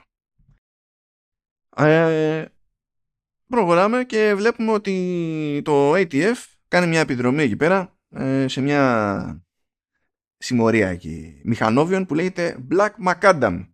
Πώς αγγέσεις θέλετε για να μαντέψετε κατά μία έννοια ποιας εθνικότητας είναι η προέλευση; Μα υπάρχει... Πόσες εθνικότητες υπάρχει για τους bikers; Νομίζω μία είναι. Είναι μία; Δεν ξέρω. Κοίτα ότι ε, με εμένα εντύπωσή μου γενικότερα για τα biker gangs ας πούμε στην Αμερική είναι ότι είναι ξέρω εγώ λευκή. Αλλά το θέμα είναι ότι εδώ... Και, και εγώ αυτή είναι την εντύπωσή Ναι αλλά λευκή λευκή παιδί μου. Δηλαδή κομικά λευκή. Ναι. Εδώ όμως, σκάει, όταν σου σκάει ότι πας ο επικεφαλής που ε, λέγεται Kierlan Waltrip είναι Άγγλος τοπιος αλλά παίζει Ιρλανδό συμμορίτη και το Kierlan γράφεται φυσικά K, ε, C-A-O-L-A-N Λες, ε, γιατί τόσο top of the morning; Τι, τι, τι συνέβη; Δεν ξέρω τι παίζει εγώ να πω ότι έτσι όπως τον παίζει αυτόν τον χαρακτήρα του πας για μένα ήταν πάρα πολύ φαν. Ναι, ισχύει. Το είχε, το είχε πάρα πολύ να φαίνεται κύριος, γλυκομίλητος, σκατάς, απειλητικός, τα πάντα όλα μαζί και γι' αυτό να κάνω και ένα κόπο παραπάνω να πω ότι το παλικάρι αυτό που είναι παλικάρι 55 χρονών, αν τέλος πάντων, Ρίτσι Κώστερ λέγεται και είναι Άγγλος, Άγγλος. Ε, και θέλω να σε ενημερώσω ότι έχει παίξει στο The Dark Knight του Νόλαν όπου έκανε, ο ρόλος του λέγεται έτσι και στη, έκανε τον Τζετσένο. και ο ρόλος του είναι, αυτό, είναι ο, ο Τζετσένος, the Τζετσέν. Just saying. Έχει παίξει και στο Creed, είναι λίγο εκεί στα, στα περίεργα, ρε παιδί μου. Είναι, είναι λίγο ζωγραφιάς. Είναι λίγο character actor, δηλαδή σε τέτοια, σε τέτοια φάση. Ας το, ας το πούμε. Αν και πιο, δηλαδή, τηλεοπτικά main role που είχε. Είχε... Α, πρώτα, έχει παίξει The Walking Dead, αλλά δεν είχε main role. Main role είχε στο Happy, το οποίο έχει δύο σεζόν και έχω να πω ότι είναι καλή σειρά. Το Sing. Και είχε κάνει σε voice over, είχε παίξει το πρώτο Bioshock. Ποιον είχε κάνει; Bill McDonough, τώρα που να θυμάμαι από το 2007 ποιο, το συγκεκριμένο χαρακτήρα ποιος ήταν, γιατί τότε το παίξει τον Bioshock. Που από 15 χρόνια από τότε που έπαιξε τον Bioshock. Την τυρίν... Λεσάντ. Λεσάντ. Mm. Would you kindly; Ε, οκ. okay. Anyway, είπαμε. Ξεκινάει και το, το ATF, δίνει πόνο. Ο, ο, ο Tyson από τη μεριά έτσι, του, του Dwight βλέπουμε ότι με τη μία έχει φιλοδοξίες, θέλει να ανέβει, θέλει να γίνει legit μαφιόζος. Του λέει ο Tyson ότι δεν είναι για σένα αυτά, μην πηγαίνεις γυρεύοντας και τέτοια. Δεν ακούει τίποτα ο Tyson. Ε, γίνεται ταυτόχρονα κομμωδία το άτομο, διότι πηγαίνει σπίτι που μένει με τους γονείς του γιατί δεν έχει τον ηλιομήρα, ακόμη και ο Σταρίφας, ε, και κάνει αρπή το, το γκάγκστα. Κάνετε μπροστά στη, στον καθρέφτη και το παίζει ότι είναι γκάγκστερ ε, και το πώς θα συμπεριφερθεί έτσι και του πειράξει κανένας τον boss ας πούμε και, και τα λοιπά. Στην πίσνα ξεφεύγουμε από το χόρτο, πηγαίνουμε και στο αέριο γέλιο το οποίο χρησιμοποιούν και οι οδοντίατροι ε, και παίζει μπίσνα που βολεύει σε συναυλίες και τα λοιπά. Χώνεται εκεί πέρα από σπόντα ο Dwight λοιπόν να βγάλει κανένα φράγκο έξτρα μαζί με τους υπολείπους, πάρα πολύ ωραία. Ε, αλλά είπαμε, δεν έχει κάρτες, δεν έχει έτσι κάτι πρέπει να κάνει για να βγάλει έστω μια κάσκαρ το, το παλικάρι. Ε, έχει πολύ παλιά ταυτότητα, έχει λήξει κάτι δεκαετίες. Σου λέει τέλος πάντων να βγάλω δίπλωμα έχει τη ώρα να κάνει το τεστάκι με τον εκπαιδευτή του και την ώρα που κάνουν το, το τεστ περνάει άλλα μάξια από δίπλα και αρχίζει και τους την ανάβει. Και βλέπουμε ότι είναι ο Μάνι. Ο, ο Χέστης που λέγαμε. Πακέτο. Τέλος πάντων γίνεται ολόκληρη ιστορία, δεν τον καταφέρει να τον σαπίσει το, τον Μάνι, ε, καταλήγουν στη, στην αστυνομία, ε, η Stacy που ορκιζόταν ότι μη με μπλέκεις πουθενά, ό,τι και να κάνεις, εγώ είμαι ATF, δεν μπορώ να μπλέξω, θα έχω πρόβλημα, μην περιμένεις από μένα χάρες. Παρ' όλα αυτά σκάει στο αστυνομικό τμήμα και τον βοηθάει εκεί εμέσως, ψιλοάκακα βέβαια. Βρίσκει ευκαιρία να πει και τον πόνο της ότι είναι από άσχημο χωρισμό και ιστορίες και ό,τι να είναι. Εντάξει, πάρα πολύ ωραία. Ε... Μ' άρεσε το μεταξύ που συνεχίζουν την επικοινωνία τον παίρνει τηλέφωνο σε κάποια φάση τον Dwight και λέει βρήκα ένα σκυλί. Είναι γέρικο λέει και ταλαιπωρημένο και λέει ο Dwight ότι you've got a type και καλά παλιό σκύλο και εγώ ξέρω εγώ 70 και τα λοιπά. Και τον βαφτίζει τύπησα chance και λέει ο Dwight as in second or last; Τι ωραίο τηλεφώνημα που ήταν αυτό. Δηλαδή όλα πήγανε σούπερ. Σούπερ. Και, και ξέρεις ποιο είναι το θέμα; Τα λέει με τον τρόπο του που τον κάνει να είναι... Ξέρεις, είναι witty. Με την έννοια του ότι έχει χιούμορ και, και τα λέει όλα αυτά. Δεν είναι... Δεν είναι punchlines. Δεν είναι ατακάρες σου τώρα τι είπε είναι ότι ο τύπος πυροβολάει συνέχεια. Είναι ο τρόπος με τον οποίο μιλάει. Αυτό είναι που το κάνει ωραίο. Γιατί το κάνει αυθεντικό βασικά. Ναι, ναι, ναι. Παίρνει χαμπάρι όμως να πολλά, βρίσκει τον Μάνι και πηγαίνει να την ανάψει σε πρώτη φάση. Αλλά είναι βράδυ, είναι οικογένεια στο σπίτι, σου λέει άστο. Βλέπουμε ότι είναι γλυκούλης ο, ο Ντουάιτ σε κάποιο βαθμό. Ε, βέβαια, του τη στείλει η επόμενη μέρα, περιμένει να, φύγουν, να φύγει η οικογένεια πηγαίνει τον Χόν, έτοιμος να την ανάψει. Ο Μάνι του εξηγεί εκεί ότι ε, σκέφτηκα ότι για να είσαι εσύ εδώ, που είμαι και εγώ εδώ, ότι ήρθες συγκεκριμένα για να με σκοτώσεις και στορκίζομαι, εγώ αυτό νόμιζα και ό,τι να είναι και τα λοιπά pretty please. Οπότε ο Dwight τον αφήνει εκεί, δεν την ανάβει, αλλά του λέει τώρα είσαι στη δούλεψή μου και μου χρωστάς κιόλας. Ε, οπότε deal with it. Κάθε το τρώει ο Μάνι, αλλά ταυτόχρονα βλέπουμε ότι με, με τη μία, επειδή ο Μάνι στην ουσία ήταν και εκείνος παρατρεχάμενος της μαφίας στη Νέα Υόρκη και κατέληξε εκεί και ήταν, ε, ήταν γνωστός του, του Dwight και τα λοιπά, βλέπουμε ότι με τη μία έχει κάποια σημαδάκια ότι επανέρχεται στον παλιό του εαυτό σε πιο γνώριμα πράγματα που ήλπιζε να τα έχει αφήσει στην άκρη παιδί μου ακόμα και σε επίπεδο χαρακτήρα. Anyway άσχημα νέα για τον Dwight. Μαθαίνει από την αδελφή του την Τζο ότι ο αδερφός του ο Τζο sorry not my fault. Ναι είναι Τζο και Τζο στην πραγματικότητα είναι Joanne και Joe αλλά τέλος πάντων έτσι στήνονται. Ε, είναι του θανατά. Είναι του θανατά bro ε, και φυσικά συγκλονίζεται ο, ο Dwight. Ε, το παίρνει ένα τηλέφωνο εκεί. Είναι στα... Δεν μπορεί να μιλήσει. Αλλά ακούει. Καταλαβαίνει. Και στην ουσία του μιλάει και ε, επαναφέρει κάποιες αναμνήσεις που ταυτόχρονα τους χρησιμοποιεί και ως αποχαιρετισμό. Δεν ήταν άσχημη σκηνή αυτή. Δεν ήταν και αλφάδι βέβαια. Από ε, σε τέτοιου, σε αυτήν και στην προηγούμενη που ξέρεις κάθεται εκεί και ε, είναι στο μέρος στο οποίο δεν ε,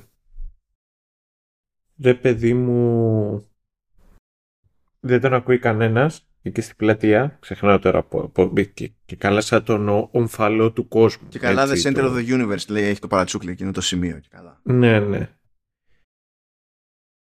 Ήταν σαν, δεν ξέρω αν ήταν λιγάκι weak το σενάριο ή η λήψη, δεν ξέρω τι. Κοίτα, η ιδέα το κάθομαι και λέω τώρα, εγώ μιλάω μόνος μου στον ετοιμοθάνατο αδερφό μου, δεν είναι περίεργο. Αλλά ναι. νομίζω ότι ήθελε tweaking το, το γράψιμο εκεί πέρα. Mm. Ήθελε, ήθελε κάτι, κάτι λίγο παιχνίδισμα. Γιατί εκεί που είναι ο Ρόκι και μιλάει στο τάφο της Άντρεα ή που είναι ο Ρόκι και μιλάει στο γιο του είναι πολύ δυνατές σκηνές. Mm. Εκεί νομίζω στο Ρόκι Μπαλμπόα έτσι λέγεται. Αλλά εκεί έχει γράψει και ο, και ο Σταλόνι. Ένα και μετά δύο γράφει και ένα χαρακτήρα τον οποίο ε, ξέρει πάρα πολύ καλά. Ε, ναι. ναι.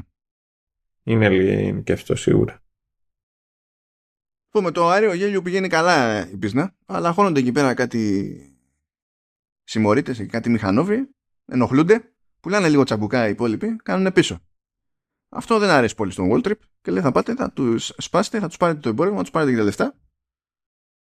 Και αυτό και κάνουν και σου λέει ο Dwight φυσικά θα τα αποδώσουμε αυτή τη φιλοφρόνηση ε, και για να το κάνουμε αυτό το πράγμα χρειαζόμαστε ατομάκια, χρειαζόμαστε κρού και ο Body φέρνει το bad face. και έχει πλάκα αυτό διότι υποτίθεται ότι έχουμε δει το bad face μόνο, και, μόνο να γριλίζει ξέρω εγώ στον Dwight και να μην γουστάρει μία και ξαφνικά ο bad face είναι Παναγία και λέει σας ευχαριστώ πάρα πολύ κύριε Μανφρέντι γιατί δεν έχω φίλους και για μένα σημαίνει πάρα πολλά ότι με φωνάξετε και λέω, γιατί δεν έχει έξτρα ρόλο, έξτρα ε, χρόνο ο Bad Face. Θέλω περισσότερο χρόνο στο Bad Face. Ε, στη, στη, σειρά. Πρέπει, πρέπει να βγατήσει αυτός ο ρόλος στο, στη δεύτερη σεζόν. Είναι, είναι, είναι ζωγραφιά κατευθείαν. Ε, καταφέρνει και μπλέκει και ο πατέρας του Τάισον, διότι παίρνει χαμπάρι ότι κάτι παίζει. Εμφανίζεται εκεί πέρα να ζητήσει τα ρέστα του Dwight. Καταλαβαίνει ότι παίζει και κάτι άλλο από αυτό που, που νόμιζε. Ε, και σου λέει ότι έχω που έχω ηλίθιο γιο. Τουλάχιστον να σε έρθω εκεί πέρα να σιγουρέψω ότι δεν θα τον κάνουν και τόποι. Πηγαίνουν λοιπόν, παίρνουν τα ροπαλάκια τους, δίνουν πόνο, πέφτει βρωμόξυλο, κερδάνε. Mm. Απίστευτο. Δεν πήγαινε ο νους καθόλου. Θα επανέλθω στην ατάκα εδώ πέρα του, του Bad Face. Γιατί μου αρέσει και η διατύπωση που λέει Thank you for including me in this beatdown. Ξύλωσε μεγάλο διάλειμμα Θεότητα. Θεότητα. Λοιπόν, στο πέμπτο επεισόδιο, περνάμε δηλαδή τη μέση πλέον, φεύγει ο Ντουάιτ, πηγαίνει στη Νέα Υόρκη γιατί είναι η, η κηδεία του, του bro. Πάει ο bro, μας άφησε. Οι αδελφοί του είναι πιο ζεστοί, οι υπόλοιποι τον έχουν στην μπουκα. Ε, σε εκείνο το σημείο είναι που μαθαίνει ο ίδιος ότι έχει δίδυμα εγγόνια. Η κόρη τον αγνοεί πλήρως. Ο Τσίκη μαθαίνει ότι είναι τριγύρω και στραβώνει που δεν έκανε επίσκεψη στον ίδιο και στον πατέρα του, που είναι τον boss. Και του λέει ότι δεν ξέρω τι θα κάνεις, πέρνα γιατί τον boss είναι και στο νοσοκομείο κτλ. Κάνει μια επίσκεψη, επειδή δεν, όπου και να ήταν στον ίδιο χώρο η, η κόρη του, έφευγε. Κάνει μια επίσκεψη στο κατάστημά της, έχει ανθοπόλιο και παίζουν εκεί κάτι ατάκες μυστήριες και κάπου εκεί της ξεφεύγει της Κριστίνα ότι σε κάποια φάση της συνέπεσε ένας παλιός νόριμος του Dwight, μαφιόζος και συνεργάτης, ο Νίκο. Τώρα δεν το ξεκαθαρίζει εκεί πέρα αν ήταν επίθεση, αν ήταν βιασμός, αν ήταν δεν ξέρω και εγώ τι, αλλά σε αυτό το, το εύρος κινούμαστε. Κάπως έτσι. Καταλαβαίνετε ότι το παίρνει χαλαρά ο Dwight. Η Κριστίνα του λέει μην κάνεις τίποτα, μην κάνεις τίποτα, μην κάνεις τίποτα. Ο Dwight απλά φεύγει. Βρίσκει τους υπολείπους μαφιόζες. Μπαίνει μέσα. Πιάνει τον Νίκο. Τον σαπεί στο ξύλο οι άλλοι έχουν μείνει κόκαλο, τριγύρω το κοιτάνε. Σου λέει τώρα, ναι, πού να, πού, πού να μπλέκουμε. Ε, και σηκώνεται και φεύγει το, το άτομο. Τον, τον λιώνει, δηλαδή τον κάνει τόπι, τον σωριάζει κάτω και πηγαίνει μετά και του πατάει και τη μούρη. Ντουπ. Έτσι, τον, τον, τον λιώνει, τον λιώνει. Τελείως. Εδώ μεταξύ στην Τάλσα μαθαίνουμε ότι οι Black Macadam εκεί πέρα έχουν κονέ με την τοπική αστυνομία. Τοπική αστυνομία. Ε, από ό,τι κατάλαβα σε δεύτερο χρόνο, στην ουσία είναι state police, state troopers. Οπότε δεν είναι τελείως τοπική. Ε, είναι η main της πολιτείας, τέλος πάντων, της Οκλαχώμα, ότι τα έχουν εκεί πέρα αυτό. Και προσπαθούν να δημιουργήσουν προβλήματα και στην ουσία πηγαίνουν και συλλαμβάνουν εκεί πέρα τον Tyson, συλλαμβάνουν και τον Body, τους πουλάνε τσαμπουκά, κάνουν και κομπίνα στον Tyson για να του πάρουν το password για το κινητό και να δουν επαφές και συνομιλίες και τα λοιπά. Ο Tyson είναι γίδι, οπότε το τρώει και τους δίνει τον κωδικό για να τον αφήσουν να κατουρίσει. Που θα μου πεις τώρα, τέλος πάντων, καταλαβαίνω την ανάγκη για κατούριμα. Εντάξει. Μετά βέβαια, πηγαίνει και όταν τα παίρνει χαμπάρι αυτά ο Dwight, πηγαίνει και του λέει ψέματα κιόλας για διάφορα, για να μην φανεί ότι έκανε μαλακία, γιατί ξέρει ότι έκανε μαλακία. Αλλά τέλος πάντων, άλλη ιστορία αυτή. Α, συν τις άλλες, τι άλλο έχουμε εδώ, ε, βλέπουμε ότι μία τύπησα που είναι συμμορία και είναι στην ουσία το αμόρε του πρωτοπαλίκαρου του Wall Trip. Είναι η Roxy. Και μαθαίνουμε ότι η Roxy στην ουσία είναι χωστή, είναι πληροφοριοδότης για την Stacy και το ATF. Ε, σε πρώτη φάση βέβαια πηγαίνει και ρίχνει μια προειδοποίηση εκεί στον Μάνι χωρίς να του λέει τίποτα ότι μην μπλέξεις ξέρω εγώ και κάτι τέτοια και η Stacy προειδοποιεί τον Dwight γενικά για τους συμμορίτες αυτούς ότι δεν είναι μια random συμμορία ξέρω εγώ και τέτοια. Γενικά έχει το νου σου. Βλέπουμε το μεταξύ το χειρισμό της Roxy από τη, από τη Stacy ότι εξακολουθεί και κάνει έτσι κάτι μικροελιγμούς ας πούμε η Stacy ώστε να σπρώξει την κατάσταση με τρόπο που να βοηθά τον Dwight γιατί έχει, έχει δαγκώσει λαμαρινούλα η Stacy. Δεν, δεν, σου λέει εντάξει όταν είσαι 50 και ο άλλος είναι 70 τόσο δεν είναι το σαν να είσαι 2 ο άλλος να είναι 29 είναι, μπορεί και να λειτουργεί ποιος ξέρει. Μπορεί και να λειτουργεί. Μπορεί να τον κληρονομήσω. Ναι παίζει και αυτό είναι και αυτό ένα θεωρητικό σενάριο. Α, ο Τσίκη τα έχει παρμένα για όλη αυτή την ιστορία που, που έγινε. Ε, επειδή όμως ο, ο Dwight πήγε και στο, και στο νοσοκομείο, στον Πιτ, για να δει αν ο Πιτ ήξερε ότι ο Νίκο είχε επιτεθεί στην κόρη του και κατάλαβε ότι ο Πιτ δεν ήξερε, τον boss το μεγάλο, άρα σου λέει δεν, δεν χρειάζεται να ξεσπάσει όλους τους υπολείπους ε, δεν είναι ότι με πρόδωσε ξέρω εγώ τον boss ε, ο, ο Πιτ δείχνει κατανόηση και λέει τώρα παιδιά ε, και εγώ λέει άμα ήταν για την κόρη μου και τα λοιπά θα είχε αυτό. Μη, δεν, δεν θα κάνουμε λέει, τίποτα στον Dwight. Αλλά ο Τσίκη θέλει οπωσδήποτε να κάνει στον Dwight. Πετάει και μια φοβερή ιδέα, φοβερή ιδέα. Λέει να σκοτώσουμε και τον Dwight και την κόρη του. Και, τι, και τώρα μια μπάτσα και από τον Πιτ. Αγόρι μου σε ηλίθιο. Σε ηλίθιο. Και καλά να πεις, λέει. Καλά άντε να, πά, να πεις, ξέρω, whatever για τον Dwight. Την κόρη του ρευλαμένο. Δηλαδή, τράβα μία εκεί πέρα. Γιατί ο Τσίκι είναι όνομα και πράγμα. Δηλαδή, Max, Max. Έτσι, διανόηση επίπεδου σάντουιτς στα goodies. Δεν ξέρω ποιος έδωσε το όνομά τους ποιο από τα δύο, πώς πήγε το τέτοιο, αλλά all bets are off σε αυτή την, την περίπτωση. Τέλος πάντων, ο Dwight ξανασκάει στην Τίνα και λέει, κοίταξε λέει, τέλος, και μην ανησυχείς, διότι εσύ δεν έκανες τίποτα και στην τελική εσύ ήσουν θύμα και το καταλαβα... καταλαβαίνουν λέει τη διαφορά. Αν είναι να κυνηγήσουν κάποιον, θα κυνηγήσουν εμένα. Γενικά, αυτό είναι λίγο χαζομάρα. Ναι. Διότι το concept ε, είμαι στη μαφία, κάποιος άλλος μαφιόζος θέλει να μου κάνει ζημιά και ο μαφιόζος θα πει εντάξει, κρίμα, μην πάω να σαπίσω τους κοντινούς του. Δεν είναι πολύ normal σκέψη.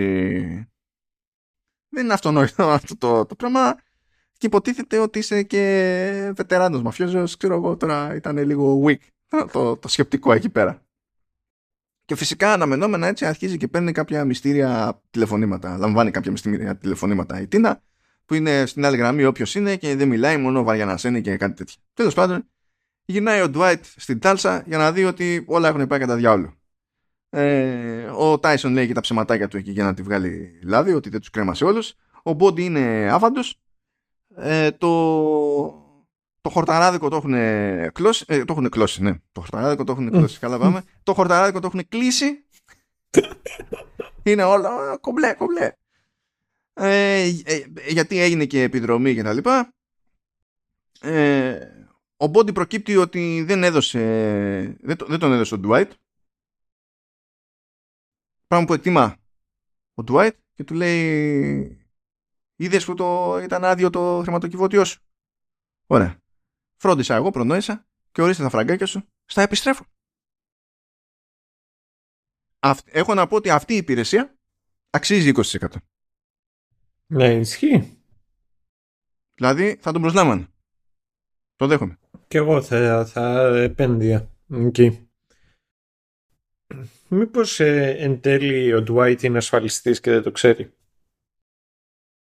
Ε, ποιος ξέρει, στην Τάλσα τώρα, σαν πως ξέρει κι αυτός τι κάνει εκεί πέρα, ειδικά σε αυτό το, το στάδιο. Λοιπόν, η Stacy συνεχίζει να βοηθά τον Dwight. Του λέει, κοίταξε να δεις. Ε, γενικά λέει, το FBI παρακολουθεί λέει τη, τη μαφία στη, στη Νέα Υόρκη. Έχουν λέει τέτοιο wiretaps. Παρακολουθούν δηλαδή συνομιλίες και τέτοια. Και έχουν πάρει χαμπάρι ότι κάτι έχει γίνει που σχετίζεται με κάποιον Νίκο και με σένα και κάτι τέτοιες ιστορίες λέει. Γενικά ε, ε, έχει το νου σου γιατί παίζει by the way. Κατεβαίνει από τη μαφία κάτω ένας τυπάς που λέγεται Γκούντι. Και η λογική είναι να τα πει με τον Γκούντι να καταλήξουν σε κάποιο είδους συνεννόηση αλλά ταυτόχρονα έχει δασκαλευτεί να κόψει και κίνηση να δει ακριβώς τι μπει να κάνει ο, ε, ο Dwight και να αξιολογήσει την κατάσταση. Κανονίζεται εκεί μία συνάντηση μεταξύ Dwight και Waltrip. Μήπως και τα βρούνε. Ο καθένας προσπαθεί να κάνει assert dominance. Το πετυχαίνει μόνο ο Dwight. Δεν το εκτιμά αυτό ο Ιρλανδός. Ε, δεν ξέρω αν άνοιξε μπουκάλι μετά. Μπορεί. ε, πάντως συνεχίζει έτσι να βγάζει, να αφήνει ρίζες στο, στην τοπική κοινωνία ο Dwight παίρνει χαμπάρι ότι η Spencer μια βαρεμένη εκεί πέρα μπαρίστα από εκεί που δεν του δίνουν φλιτζάνι για τον εσπρέσο ότι σταματάει τη δουλειά ως μπαρίστα αποσπώντας συνειδητοποιεί ότι ασχολείται με τα άλογα. Μαθαίνει και για το άλογο που κόβει βόλτες ότι λέγεται pilot ότι είναι γέρικο και ότι θα το πάνε για σκότωμα ε, φυσικά έτσι καμία, ο, καμία λιγορία δεν παίζει εδώ με το γέρικο το άλογο, καμία. Εντάξει. Ο Ντουάιτ λοιπόν θέλει να το σώσει το άλογο, σου λέει κρίμα είναι, κτλ. Ε, και καταλήγει κάνει εκεί τη, τη μόντα και σου λέει θα χρησιμοποιήσω και εσένα Spencer, θα σε πλερόκω για να φροντίζεις το αλόγατο. Εντάξει, εντάξει. Και it all works out, kind of. Um, στα υπόλοιπα μέτωπα σκάνε εκεί οι συμμορίτες και λέει ότι πρέπει να στείλουμε ένα μήνυμα. Μετά από τη συμπεριφορά του Dwight πρέπει να στείλουμε ένα μήνυμα. Είναι λοιπόν στο μπαρ εκεί ο Μίτς και ο Dwight. Τα συζητάνε. Λένε ότι, λέει ο Dwight, ξέρω εγώ, μήπως να μπούμε στην εταιρεία εδώ και να κάνουμε μια μόντα και να χωθούμε και με μια άδεια για καζίνο και να αυγατήσει το πράγμα. Το σκέφτεται εκεί πέρα ο Μίτς. Δεν είναι πολύ σίγουρος για την όλη φάση. Και εκεί που τα συζητάνε, σκάει το πρωτοπαλίκαρο του Waltrip και αρχίζει και ρίχνει απ' έξω. Δεν πετυχαίνει πολύ. Τον τρώνε λάχανο, το ανοίγουν και ένα λάκκο, τον πετάνε και μέσα. Και ε, εντωμεταξύ στη Νέα Υόρκη βλέπουμε κάποιον να την έχει στήσει στο σύζυγο της Τίνα, τον Έμορη, και να του την πέφτει μέσα στη νύχτα και να το κάνει τόψη στο ξύλο. Τώρα, από την κορμοστασιά, ενώ δεν διευκρινίζεται νομίζω ποτέ σε αυτή τη σεζόν, εμένα μου έμεινε την εντύπωση από εκεί ότι στην ουσία πήγε ο Τσίκη ο ίδιος και τον έσπασε τον Έμορη. Ναι. Το οποίο δεν είναι και πιο... Δεν είναι και το πιο έξυπνο πράγμα το οποίο μπορείς να κάνεις. Ναι. Με τα δεδομένα που έχεις για τον Dwight. Ναι, ναι, ναι. Επίσης με τα δεδομένα τη, της θέσης που έχεις στην ιεραρχία. Βέβαια, ο Dwight δεν πείθει σε αυτά τα έξι επεισόδια που έχουμε καλέσει μέχρι στιγμής ότι είναι και γεννημένος για τη δουλειά. δεν... ναι, είναι γεννημένος για τις φαλιαρίτσε. Πότε να τις ρίχνει, πότε να τις τρώει. Αλλά δεν είναι τώρα για να. Big boss, ας το πούμε έτσι. Και μιας και είπα big boss, τη σκαπουλάρι λέει ο Πιτ. Γιατί είχε καρκίνο, κάπου ήταν στον ισοφάγο, ξέρω εγώ τι είναι, αλλά μάλλον το πιάσανε νωρίς, whatever. Τη σκαπουλάρι, η πρόγνωση είναι καλή πλέον. Έχει χρόνια μπροστά του. Και βλέπουμε ότι ο Τσίκι ε, δεν ενθουσιάστηκε πολύ από αυτά τα νέα. Θέλω να πω ότι στις σημειώσεις μου εδώ τον Τσίκη, σε αυτή την περίπτωση δεν το έγραψα Ντίκη επίτηδες. Έγινε κατά λάθος. Αλλά το αποδέχομαι ως ταιριαστό. Αυτό νομίζω. It works itself out. Ο Ντουάιτ φυσικά μαθαίνει ότι έφαγε ξύλο ο Έμορι. Λέει στην Τίνα, ε, παιδιά, ξέρω εγώ, ε, μήπως να έρθετε εδώ κάτω στην Οκλαχώμα που μπορώ να σας έχω από κοντά κτλ. Ε, δεν το βλέπουν πολύ θετικά εκεί. Σου λέει, άστο, τέλος πάντων, whatever. Κατεβαίνει ο Γκούντι που είπαμε, ε, τον ψαρεύει εκεί ο Ντουάιτ για να δει αν ήξερε τίποτα για επίθεση στο, στον Έμορι. Ο Γκούντι δεν είχε ιδέα. Έτσι κι αλλιώς νομίζω ότι έγινε χοντρικά πάνω εκεί που ετοιμαζόταν να ταξιδέψει, ταξίδευε. Οπότε ποιος ξέρει. Ε, συνεχίζονται οι ύποπτες κλήσεις στην Κριστίνα. Ε, εν τω μεταξύ η Ρόξη που είπαμε ότι είναι χωστή και πληροφοριοδότης του, του ATF είναι φρικαρισμένη γιατί αυτός που πήγε να επιτεθεί στο μπαρ και τον φάγανε και τον θάψανε, ήταν το Αμόρε, ο συμμορήτης. Οπότε τσίτος εκεί πέρα είναι πανικόβλητη, συναντιέται με την Στέισι, λέει το και το, η Στέισι ως καλός, ως καλή χάντλερ. Ε, λέει τώρα που είναι ευάλωτη θα την πιέσω περισσότερο, πήγαινε εκεί πέρα βρες, λέει υπάρχει ένα λάπτοπ λέει, που έχει ο Walltrip και έχει στοιχεία κτλ. Κάνε τη μόντα, πήγαινε εκεί ανοργάνωτα η, η Roxy, την παίρνει χαμπάρι ο, ο Walltrip ήταν έξω πραγματικά ευγενικός εκείνη τη στιγμή. Μέχρι, μέ, μέχρι τον ανοσοκόν που της έκοψε το λαιμό. ήταν, ε, πήγαινε μια χαρά, ήταν ωραία συζήτηση. Ε, OK, okay, κομπλέ. Ε, εν τω μεταξύ, στο ράντσο, όπου υποτίθεται ότι δουλεύει μέχρι εκείνη τη φάση και ο Μάνι, είπαμε. Pilot, Spencer, που φροντίζει τον Pilot, και είναι και η ιδιοκτήτρια. Η Μαργαρίτα. Το Μαργαριτάκι. Μαργαρίτα ή Μαργαρό. Που δεν, δηλαδή, δεν τον γούσταρε ιδιαίτερα τον Dwight. Είχαν κάτι σύντομα πάρε-δώσε προηγουμένως, δεν τον είχε πάρει με καλό μάτι. Ε, τώρα αρχίζει και την πέφτει. Όπως είπα προηγουμένως, έτσι. Δηλαδή, ε, πάλι, Κρι Διαμαντόπουλος. Έτσι. This guy fucks. 76 χρονών να είναι. Κομπλέ. Α, Μαθαίνουμε επίσης ότι ο Body κάνει ό,τι κάνει με το χόρτο. Αλλά on the side ε, χακάρει και crypto accounts. Το οποίο ταιριάζει πάρα πολύ ωραία με τις εξελίξεις και συν τις άλλες ο Dwight μοιράζεται και με τον Body την ιδέα που έχει για τη φάση με το καζίνο. Γιατί παίζει μια μόντα, μπορούν να πάρουν το, την άδεια ε, ε, με τη συνεργασία το, του Ινδιάνου προμηθευτή, διότι είναι πιο εύκολο να πάρουν έτσι την, την άδεια. Συν της άλλης στο σαλούν αυτό, το σαλούν, το μπαρ, είναι πάνω σε γη που θεωρείται Indian Native American Reservation, οπότε είναι άλλο το νομικό πλαίσιο εκεί πέρα. Σα ίσα δηλαδή που η αστυνομία στα Πέριξ δεν έχει δικαιοδοσία εκεί πέρα, δεν μπορεί να πατάει να κάνει τίποτα. Οπότε όλο αυτό βολεύει σαν φάση. Και φαίνεται ότι έχει ζουμί. Ε, και για κλείσιμο εκεί πέρα βλέπουμε ότι ο Τσίκη που τα ακούει για άλλη μια φορά από τον Big Boss, τον Pete, τον πατέρα του, που όλο ο πατέρας του του λέει ότι θα πάρεις τη θέση μου, θα πάρεις τη θέση μου και όλο τον κράζει, που δεν μπορώ να τον αδικήσω. Εντάξει, δεν είναι πρώτο μυαλό ο Τσίκη, αλλά ταυτόχρονα δεν είναι και boss της προκοπής τώρα ο Πιτ. Έτσι όπως ε, ε, σκάει γενικά στη σειρά, αλλά τέλος πάντων, OK, okay, ε, κάθονταν εκεί πέρα, του έπλενε τα μαλάκια στην μπανιέρα του πατέρα του, τον βοηθούσε και σου λέει κομμάτια να γίνει και τον πνίγει. Θα καθόμαστε εμείς να ασχολούμαστε εδώ πέρα. Και μία που τον πνίγει και μία που παθαίνει Kingpin, ξυρίζει και το μαλλί. Αλλάζει γκαρνταρόμπα. Αλλά δεν είναι D'Onofrio, υπάρχει αυτό το πρόβλημα. Ναι. Τέλος πάντων, OK. Okay. το, το παθαίνει αυτό το, το πραγματάκι. Ε, θεωρούν όλοι οι πλευρέ αυτονόητο ότι τα πράγματα πηγαίνουν κάπου για κορύφωση.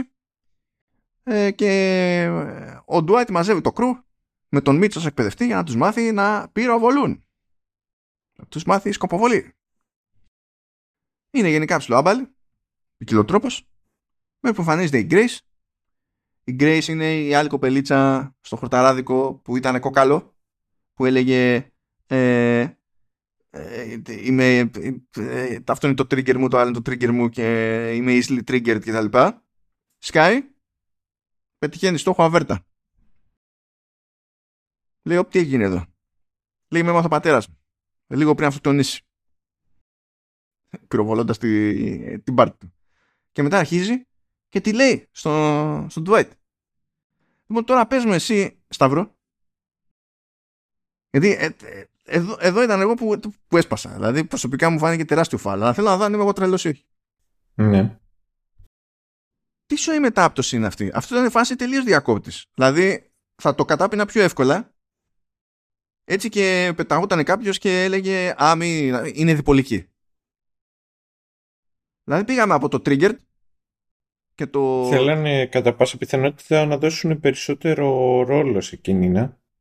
καμία αντίρρηση. Αλλά πήγαμε από το φοβάμαι τη σκιά μου με το δεν μπορώ καν να διαχειριστώ ιδιαίτερα ένα κομπλιμέντο για το, για το φόρεμά μου, ξέρω εγώ κτλ. Και, και φοβάμαι τα πάντα και δεν μπλέκω. Ξαφνικά έρχομαι, πιου, πιου, πιου, πιου και τη λέω και στο Dwight γιατί φιλαράκι είσαι ο αρχηγικός μας οπότε τε, ξέρω εγώ Λίντας και ό,τι και άντε πάμε και what; Strong female character; Ναι, τι ήταν αυτό, έκανε unlock το perk, έφτασε ένα level και ναι, πήρε το αυτό είναι, είναι τέτοιο. έκανε relocate στα, τα skills. Και ήταν τελείως απότομο αυτό. Τελείως. Αυτό ήταν αυτό που φαινά, ρε παιδί μου. Βούσκασε αυτό στη μαπά. Και αφού στην αρχή αισθάνθηκα ότι είχα κάνει skip κάποιο επεισόδιο. Mm. Ματιά. Τέλος πάντων. Συνεχάμε. Συνεχάμε. συναντιόνται εκεί πέρα με τον Τζίμι για το καζίνο. Ψιλοψύνεται κι αυτός. Όχι πολύ δύσκολα. Η αλήθεια είναι. Εδώ είναι σαν να προχωράει λίγο πιο γρήγορα από ό,τι πρέπει το πράγμα, αλλά εντάξει. Ε, του λέει ο Ντουάιτ εκεί πέρα ότι έχετε ξυλίκι με τους μηχανόβιους εκεί πέρα. Χρειαζόμαστε και άλλα ατομάκια. Θέλουμε λέει bad face level dudes. Ακυλώ, εντάξει, αποδέχομαι. Ο Τσίκη από τη μεριά του ε, προχωρά τη φάση, έχει αποφασίσει ότι θα φάει λάχανο τον Ντουάιτ. Ε, και επειδή οι μάχες μένονται σε πολλά μέτωπα ταυτόχρονα, η Στέισι μαθαίνει ότι ο Ντουάιτ βγαίνει πλέον ραντεβουδάκια με τη Μαργκάρετ. Δεν ξέρετε τι λένε σε αυτές τις περιπτώσεις. Είναι το Hell hath no fury και τα λοιπά. πύργη και θάλασσα και, και το ετοιμάζεται να το ζήσει. Η Στέση το, το πραγματάκι εδώ πέρα. Ετοιμάζεται. Ετοιμάζεται. Δεν ξέρουμε που θα πάει, αλλά γυρνάει λίγο το ματάκι. Εν τω μεταξύ το ATF την πέφτει στη συμμορία εκεί πέρα, βρίσκουν το, το laptop ε, μέχρι να πάρουν χαμπάρι για να κάνουν το οτιδήποτε και με το laptop. Χακάρει και ο Body βρίσκει 8 εκατομμυριάκια, τα κουμπώνει όλα. Τα μεταφέρει, σου λέει εντάξει γίναμε. Ε, ο Τσίκη προτείνει στον Dwight να κατέβουν κάτω και να συναντηθούν για να τα βάλουμε κάτω και να τα λύσουμε τα προβλήματά μας. Καθόλου λίγο αυτό. Κανένα πρόβλημα. Ε, εν τω μεταξύ βλέπουμε έτσι λίγο την περίπτωση του, του Μάνι που τον ζορίζει η σύζυγος και λέει ξέρω εγώ εγώ λέει παντρεύτηκα ένα καλό άνθρωπο αυτά που βλέπω δεν μου αρέσουν και δεν ξέρω τι θα κάνεις και τα λοιπά και που λέει τσαπουκά ο Μάνι είναι φάση δεν τα σηκώνω εγώ τώρα ξεφεύγει λίγο θυμάται άλλες φάσεις anyway κάνει μια επίσκεψη η Stacy στον Dwight εκεί που τα λένε και του τη λέει κιόλας, γιατί κάτι άκουσα για μια μαργαρίτα. Ε, περνάνε από δίπλα και αρχίζουν να πυροβολούν να, να φάνε τον Dwight και μπαίνει μπροστά η Stacy και τρώει τη σφαίρα. Stacy δεν έχεις καταλάβει πώς λειτουργεί το, το concept δεν θα βοηθήσω το μαφιόζο και, και, τα, και ξεκινάω και τσαμπουκά μαζί του από ζήλια δεν έχει αυτονόητη κατάληξη το τρόσφαιρα για πάρτι του. Δεν ξέρω. Α, το κατάφερε. Η, η Stacy. Και φτάνουμε στο τελευταίο πια επεισόδιο για να μάθουμε κάτι παραπάνω για το έγκλημα που οδήγησε στη φυλάκα τον Dwight. Και στην ουσία ξεκίνησε αυτό από μαλακία που κάνανε ε, ο Τσίκι και ο Vince που τότε δεν ήταν ε, πρώτες μούρες. Ε, ο Μάνι ήταν εκεί και έβλεπε ότι τα είχαν κάνει κόλλο και πήρε τηλέφωνο τον Ντουάιτ και του λέει έλα εδώ πέρα και τον έχουν τον άλλο και τον βασανίζουν ας πούμε και δεν έχει κανένα νόημα και τέλος πάντων συνθήκες και παίρνει φωτιά το μέρος.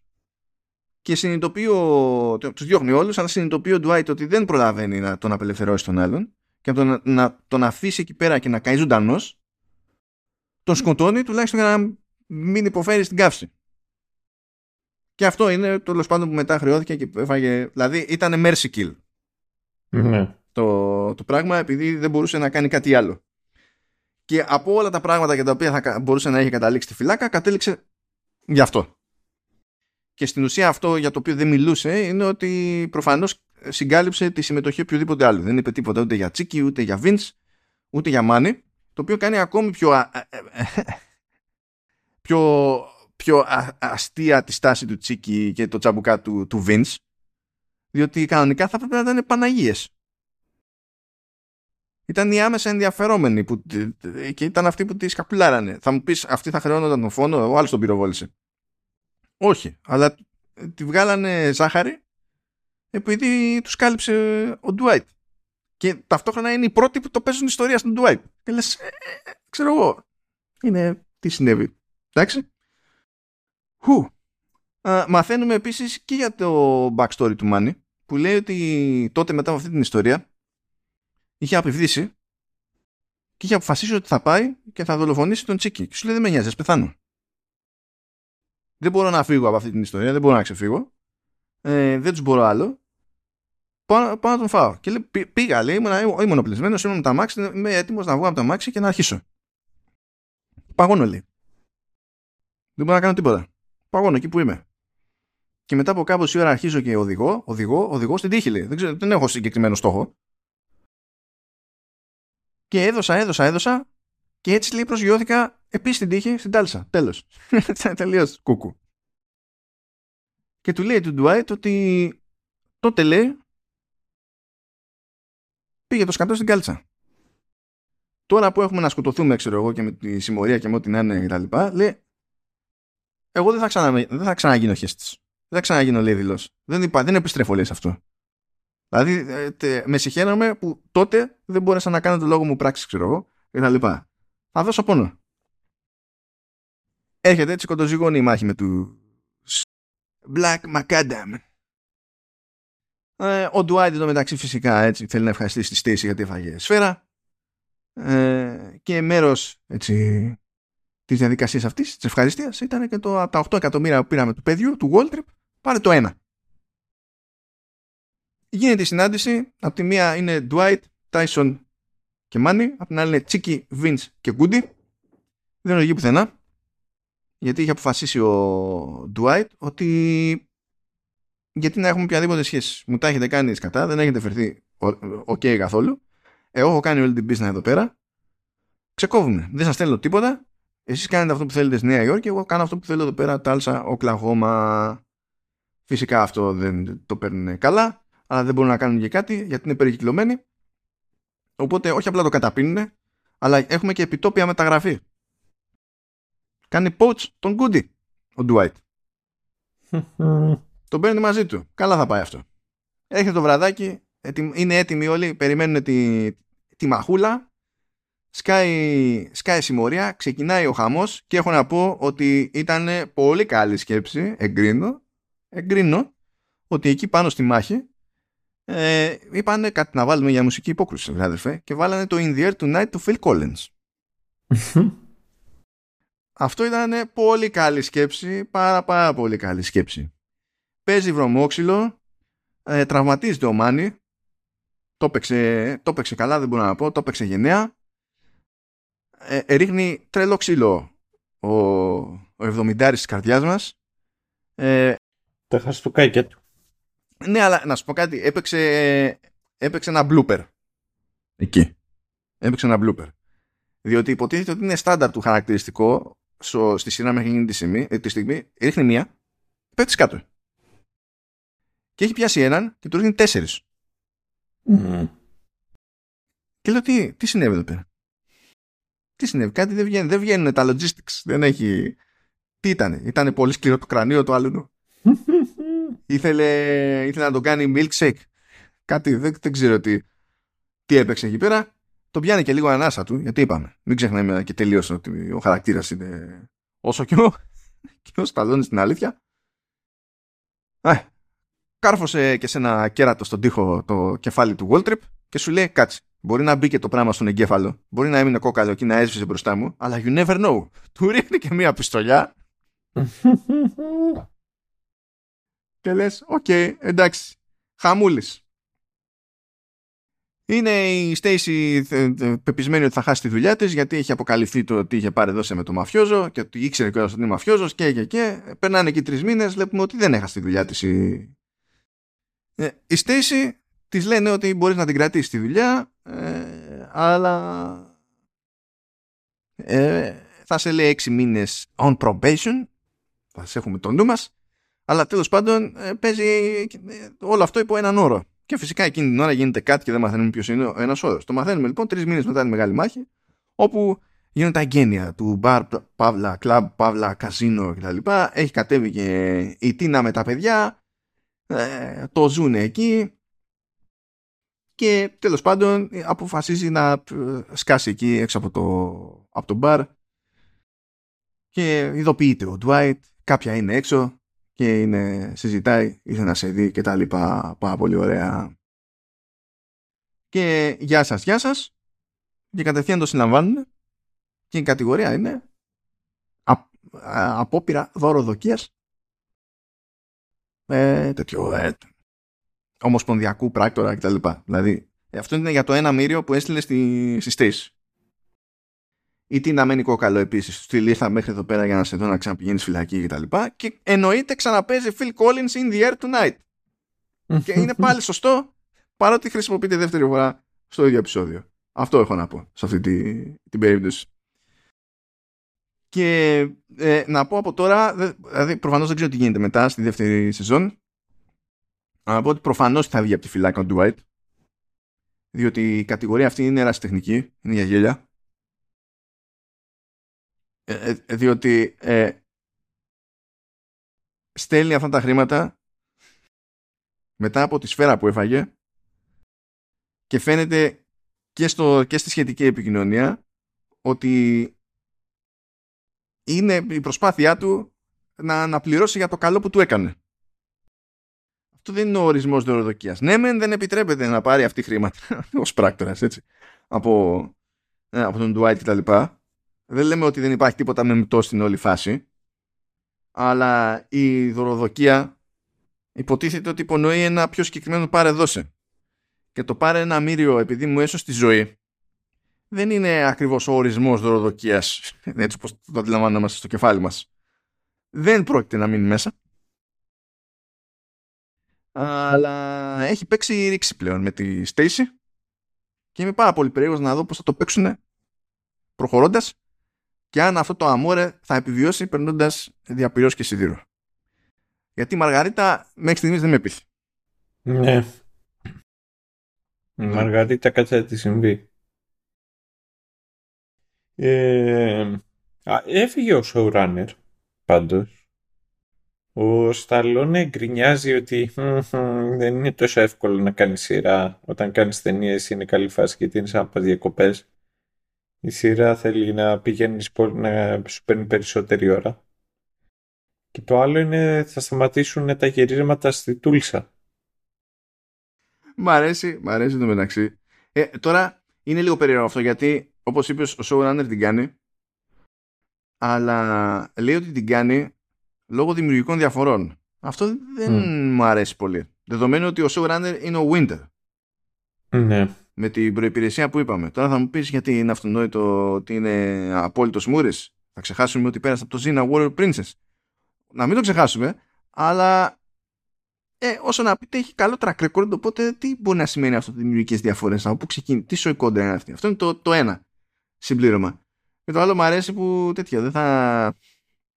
Λέει δεν θα γυρίσουν πάλι Οκλαχόμα γιατί δεν τους συμφέρει οικονομικά. Προφανώς δεν έχουν ε, τις φοροαπαλλαγές που γουστάρουν. Το οποίο θα είναι αστείο γιατί θα είναι υποτίθεται στην Τάλσα. Χωρίς να είναι στην Τάλσα. Α, αλλά λέει ότι έπαιξαν ρόλο και τέτοιο και παράπονα από το cast για τις υψηλές θερμοκρασίε στην Οκλαχώμα. Και λες, φιλαράκι, ξέρω εγώ, δεν υπήρχε τρόπος να το λύσετε αυτό. Δεν έχετε κλιματισμό σε εσωτερικούς χώρους. Όλα τα, όλα τα γυρίσματα εξωτερικά ήταν. Και καλά, και καλά το cast. Το κρού τι έπρεπε να πει; Α, και το κρού λέει ναι, ναι. Το κρού είναι πιο λογικό που έχει να στείλει ώρες να περιμένει σαν, περιμένουν, σαν τους ηλίθιους, ξέρω εγώ, μέσα στον ήλιο και τέτοια για να τρώνε πίκρα. Το crew δικαιολογείται πολύ περισσότερο από το cast. Αλλά ενώ είναι σε αυτές τις περιπτώσεις περιμένεις, ξέρεις, να, να είναι το κομμάτι του οικονομικού αρκετό από μόνο του εδώ φάγανε φρίκη και με τη ζέστη. Και λες τώρα καλά, όταν, όταν σκεφτόσασταν αυτή τη σειρά, ας πούμε, δεν ξέρω τι καιρό κάνει συνήθως Τάλσα. Ναι, ισχύει. Ή δεν μπορούσατε να πείτε, ξέρω εγώ, μήπως να προσπαθήσουμε να το γυρίσουμε χειμώνα. Θα μου πεις, πώς είναι ο χειμώνας στην Τάλσα, ξέρω εγώ, δεν ξέρω, η αλήθεια είναι. Ισχύει. Μπορώ. Έμαθα μία, μία λέξη τώρα πρόσφατα η οποία μου αρέσει πάρα πολύ και νομίζω ταιριάζει και με τη σειρά. Λέγεται Boomercore. Boomercore. Ναι. Και περιγράφει ουσιαστικά αυτό το οποίο αρέσει στους boomers να βλέπουν και να ασχολούνται. Και αυτό νιώθω ότι είναι και ως ένα σημείο και το Tulsa King. Γιατί ξέρεις, έχει τζέρτζερλο και ενδιαφέρον άμα θέλεις να, να, να δεις μια σειρά στην οποία κερδίζει ο Σταλόνε. Α, αυτό είναι τώρα το... Άρα πήγαμε σε συγκεκριμένο, πολύ συγκεκριμένο υποείδος. Ναι. για, για να πούμε έτσι πιο συγκεκριμένα και γενικότερα. Ναι, ναι, ναι, ναι, ναι. Ε, μένα, ε, εγώ να το πω και να το ξεκαθαρίσω, μου άρεσε το pacing. Mm-hmm. Αρκετά, δηλαδή δεν υπήρχε σημείο στο οποίο να, να τρελαινώ, να, ξέρεις, να βαριόμουν ή να νιώθω ότι α, ρε παιδί μου αυτό να ήταν ξέρεις, κάπως λιγότερο ή το ένα ή το άλλο. Αυτό πάντως από την άλλη το οποίο παρατήρησα εγώ προσωπικά έχει να κάνει με το εξής. Είναι ότι πολλές φορές ρε εσύ είναι ενώ αν εξαιρέσεις αυτό το μπραφ που κάνει η άλλη εκεί και τρελαίνεται, οι χαρακτήρες οι οποίοι συναντάει ο Dwight και έρχονται προς το μέρος τους πολλές φορές είναι σαν ε, σαν video game. Α, το γνώρισα αυτό, θα κάνω ένα side quest λιγάκι μαζί του. Οπ, he joins the party. είναι ωραίο το ότι αφιερώνει πολύ χρόνο. Η σειρά στο Dwight γιατί είναι ενδιαφέρον χαρακτήρα στο Dwight. Ε, απ' την άλλη όμως το να μην αφιερώσεις αρκετό χρόνο και στους side characters δεν σε πείθει τόσο πολύ το πώς έγιναν, ε, πώς τους έπεισε ο, ο Dwight για να έρθει με το μέρος του. Είναι και αυτό μέσα στη, στη κουβέντα. Τώρα, το άλλο το οποίο ισχύει και το οποίο βλέπω ήταν ότι είχε ενδιαφέρον ο, ο λόγος για τον οποίο ε, ξέρεις, εν τέλει φυλακίστηκε του White. Αυτό όμως ξέρεις, ήταν μια, ήταν μια ιστορία την οποία δεν την περίμενες. Είχε μια ανατροπή. Έβλεπες το τι γινότανε. Απ' την άλλη κιόλας είναι και λιγάκι, πώς να σου πω, αστείο. Δηλαδή, ακόμα και άμα ήταν πιο κλεισέ, θα προτιμούσα ότι με τον ένα με τον άλλο τρόπο να τον είχε προδώσει η φαμίλια. Θα το έδινε περισσότερο κίνητρο και θυμό και οργή για να πάει να, να τους φάει, να θέλει να ανεξαρτητοποιηθεί για το οτιδήποτε. Αυτό υπονοήθηκε σε κάποια φάση γιατί ο Μάνι του λέει ότι μια απόπειρα που έγινε εναντίον του στη φυλακή ότι ξεκίνησε από τον Πιτ που ήταν τον boss. Ναι, ναι. Αλλά δεν τον είδαμε να παρατηλτάρει με τη μία για αυτό. Ναι, ισχύει. Και έχει τζέρτζελο, είναι ωραίο, έχει ενδιαφέρον το ότι είναι ένας χαρακτήρας ο οποίος έχει κάποιες αρχές, ο οποίες τη στηρεί. Ξέρεις, αφοσίωση, το να έχεις μπέσα να τα λες όλα αυτά τα πράγματα. Αλλά απ' την άλλη, αυτές οι θέσεις, το ενδιαφέρον και το downfall έρχεται από δύο πράγματα. Από arrogance, το, το να γίνεται τέλος πάντων ξέρεις, να έχει υπερβολική εμπιστοσύνη στον εαυτό του και να νιώθει ότι μπορεί να τα καταφέρει όλα. Και δεύτερο είναι θυμός. Και μέχρι στιγμής ο Ντουάιτ είναι όλα υπολογισμένα, όλα θα βγουν καλά. Ε, η σειρά είναι, είναι σχετικά ευχάριστη, να σου πω την αλήθεια, ε, ανακάλυψη τουλάχιστον για μένα. Δηλαδή κάθισα και την είδα και η πραγματικότητα είναι ότι OK, okay, το ευχαριστήθηκα, πέρασα καλά, δεν είναι ότι ε, πέρασα άσχημα. Και το έχω ξαναναφέρει, έχουμε κάνει μερικά, ξέρεις, ας το πούμε, όχι, δεν νομίζω ότι έχουμε κάνει filler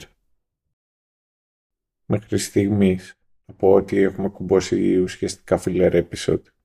Αλλά έχουμε κάνει κάποια side jobs έτσι, να, να κοιτάξουμε, να ψάξουμε κάτι πιο, πιο ύποπτο. Και να σου πω την αλήθεια, από το, αυτά τα οποία έχουμε κάνει τώρα πιο πρόσφατα, Under the Banner of Heaven, Welcome to Chippendale, ε, ποιο άλλο; Αυτά βασικά.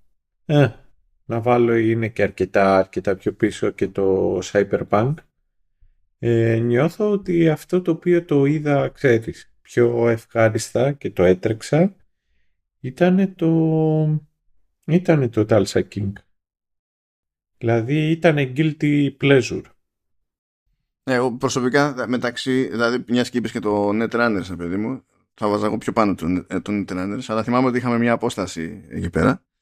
Αλλά δέχομαι τη συνολική τη, τη σκέψη.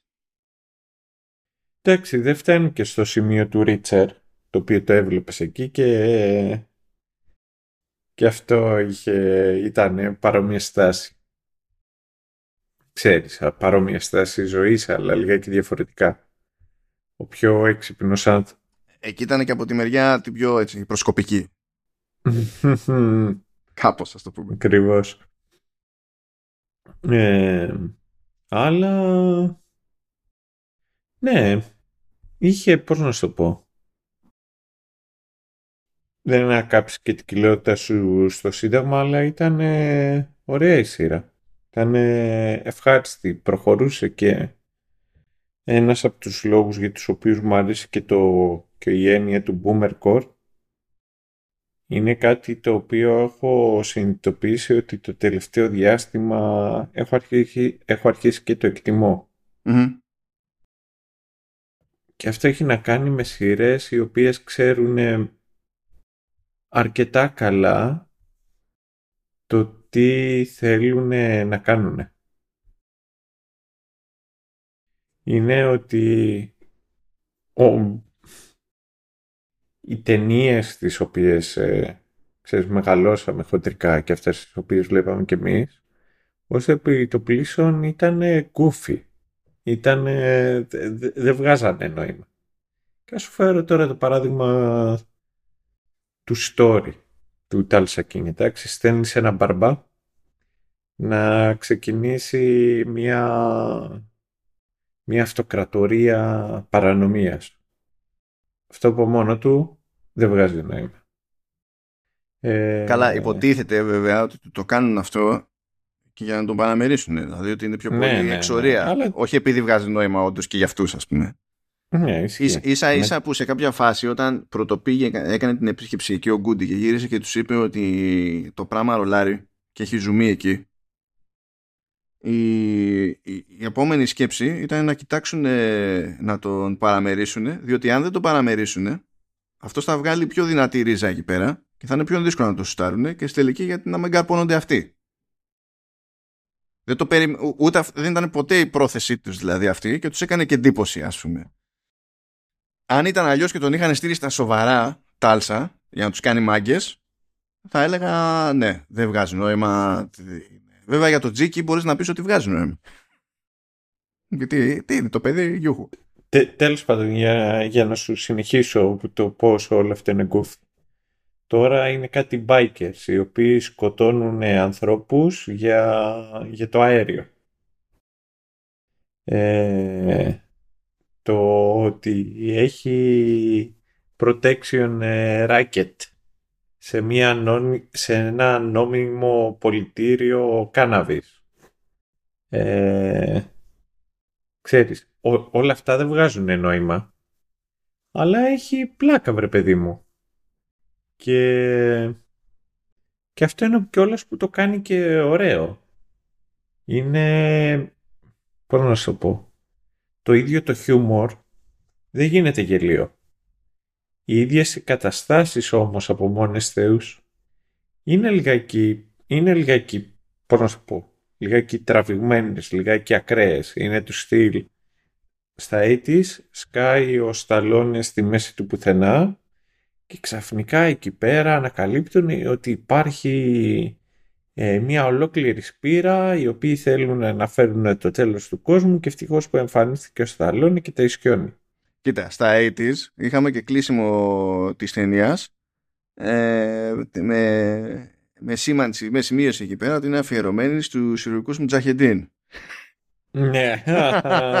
Καλά πήγε και αυτό μετά, δεν τράβηξε πολύ έτσι, το σχόλιο. Αλλά, οκ. Ναι. και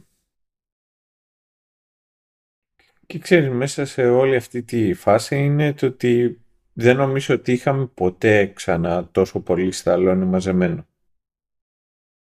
Και αυτό έχει και το Τζέρτζελ. Και όλες να κάτσεις να το βλέπεις. Ε, ο πιο έξυπνος άνθρωπος μέσα στο δωμάτιο, ο πιο ικανός άνθρωπος μέσα στο δωμάτιο, ο οποίος πηγαίνει εκεί και στο τέλος κερδάει είναι κάτι το οποίο καθώς παίρνουν τα χρόνια το εκτιμώ και παραπάνω. Όχι γιατί είναι ανώτερο. Σε καμία περίπτωση δεν είναι ανώτερο. Αλλά και απ' την άλλη έχω δει τόσες σειρές οι οποίες προσπαθούν, ξέρεις, να παρουσιάσουν ένα μυστήριο ή άνθρωπους οι οποίοι είναι περίπλοκοι και έχουν ε, ε πώς να σου το πω, έχουν layers, έχει επίπεδα ο χαρακτήρας τους ότι βρίσκονται σε μια δύσκολη κατάσταση και προσπαθούν να εξερευνήσουν τώρα είτε ένα περίπλοκο ψυχισμό είτε μια ένα δύσκολο κοινωνικό θέμα, ξέρεις, ό, όλες αυτές οι μπουρδες αρχίζουν και καταραίουν τρίτο-τέταρτο επεισόδιο που τα δέκα τα οποία έπρεπε να ήταν έξι. Ε, σε σύγκριση με αυτό έχω αρχίσει και εκτιμάω σειρές όπως είναι το Tulsa King όπου παίρνει τον εαυτό του στα σοβαρά για αυτό το οποίο είναι. Ναι, είναι, θε, ε, ε, ε είναι λίγο είναι λίγο comfort food, ας το πούμε έτσι. Mm. Το καταλαβαίνω. Plus, plus ε, μ' άρεσε κιόλας το ότι έχει άποψη, βρε παιδί μου. Δηλαδή, ενώ το, το background, άμα το πολύ πιάσεις, είναι χαζούλικο, ο, ο ίδιος ο χαρακτήρας, καλά, του, του Dwight, παρά τους άλλους, δεν είναι κομμωδία. Όχι, το ότι έχει κομικό στοιχείο δεν σημαίνει ότι είναι κομμωδία. Ναι, ναι, ναι, ναι, ναι, αλλά θέλω να σου πω ότι καθόμαστε εμείς και κοροϊδεύουμε ότι είναι 76 χρονών και κάνει όλα αυτά, ισχύει. Αλλά ποτέ δεν νιώθω ότι ήταν και ξέρεις over the top.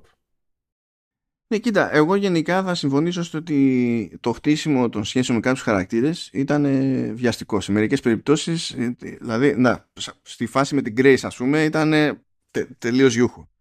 Στον Μίτς, ας πούμε, βλέπεις ότι με το που του προτείνει κάτι ύποπτο, δεν θέλει και πολύ. Όταν προσπαθούν να ψήσουν τον Τζίμι, τον Ινδιάνο για την, για την άδεια, δείχνει λίγο να το σκέφτεται του στυλ και γιατί εγώ τώρα να μπω σε αυτή τη διαδικασία; Και του πετάει κάτι γενικότητες στο μπόντι και σε δευτερόλεπτα ε, λέει δεν βαριέσαι. In for a penny, in for a pound. Αυτά όντως γίνονται γρήγορα.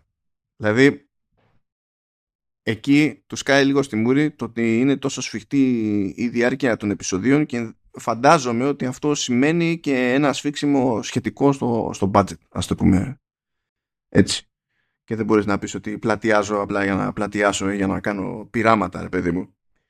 Όντως, αυτά, αυτό είναι στι αδυναμίες του σαν, σαν φάση. Ακόμα και το στήσιμο εκεί του κόμπλεξ που έχει ο, ο Τσίκη λόγω του τρόπου με τον οποίο τον αντιμετωπίζει ο πατέρας του και, και εκεί είναι αρκετά φορμουλαϊκό και σχετικά πρόχειρο. Και δεδομένου ότι βλέπουμε αρκετές φορές τον Τσίκη σε αντίθεση με την Grace ας πούμε νομίζω ότι και στο χρόνο που είχε μπορούσε να δουλευτεί λίγο καλύτερα. Πιο πολύ βλέπουμε τον Τσίκη από ότι βλέπουμε την κόρη του, ας πούμε, την, του, του, του, την Τίνα. Αλλά στο χρόνο που έχει η Τίνα, προλαβαίνει και στέκεται πιο ωραία. Ναι, ισχύει. Έχει, έχει, δηλαδή, ως προς αυτό είναι λίγο, είναι λίγο ασταθές. Αλλά επίσης θα συμφωνήσω στο ότι αυτή η, η ήπια ενσωματωμένη χαζομάρα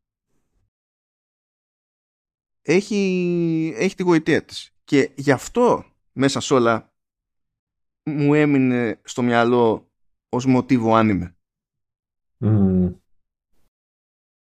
Γιατί αυτά στο, στο άνιμε δεν θα κάνουν σε, καμία, σε κανένα εντύπωση.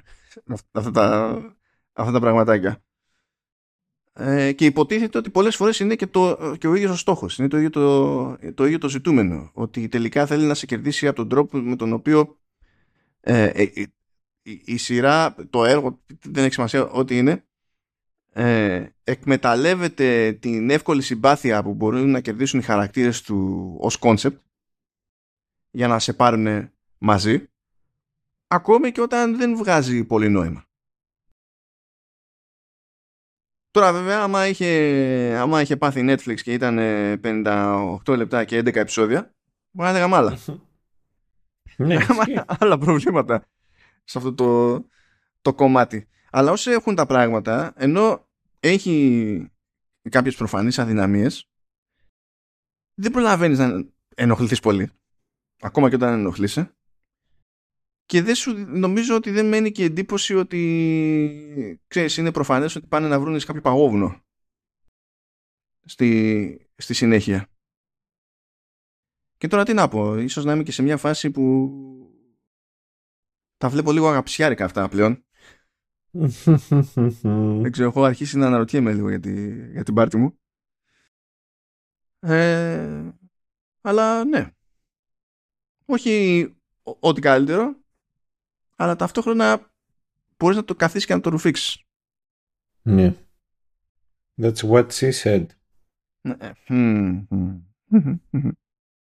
Κάτσε, περίμενε. Κάτσε, πρέπει να, πρέπει να το κάνω, να το ρεφάρω αυτό κάπως. Έχω, εδώ, έχω κάποια quote που δεν, που δεν ανέφερα καθόλου. Για να δω. Να, ορίστε. Μια, μια ατάκα που μπορεί να σας φανεί χρήσιμη στη ζωή. You cannot trust anything that can run and sit at the same time. Αυτό αναφέρεται στα άλογα αλλά δεν ξέρω αν κατά περίπτωση μπορεί να θεωρηθεί ότι καλύπτει και τα μόρα. ε, αυτό είναι κρόλ, κρόλ.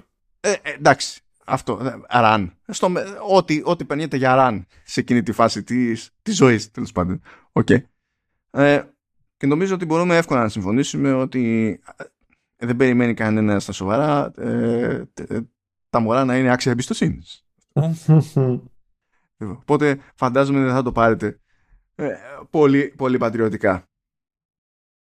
Ο, ο Waltrip, ας πούμε, επίσης ως χαρακτήρας είναι καρικατούρα.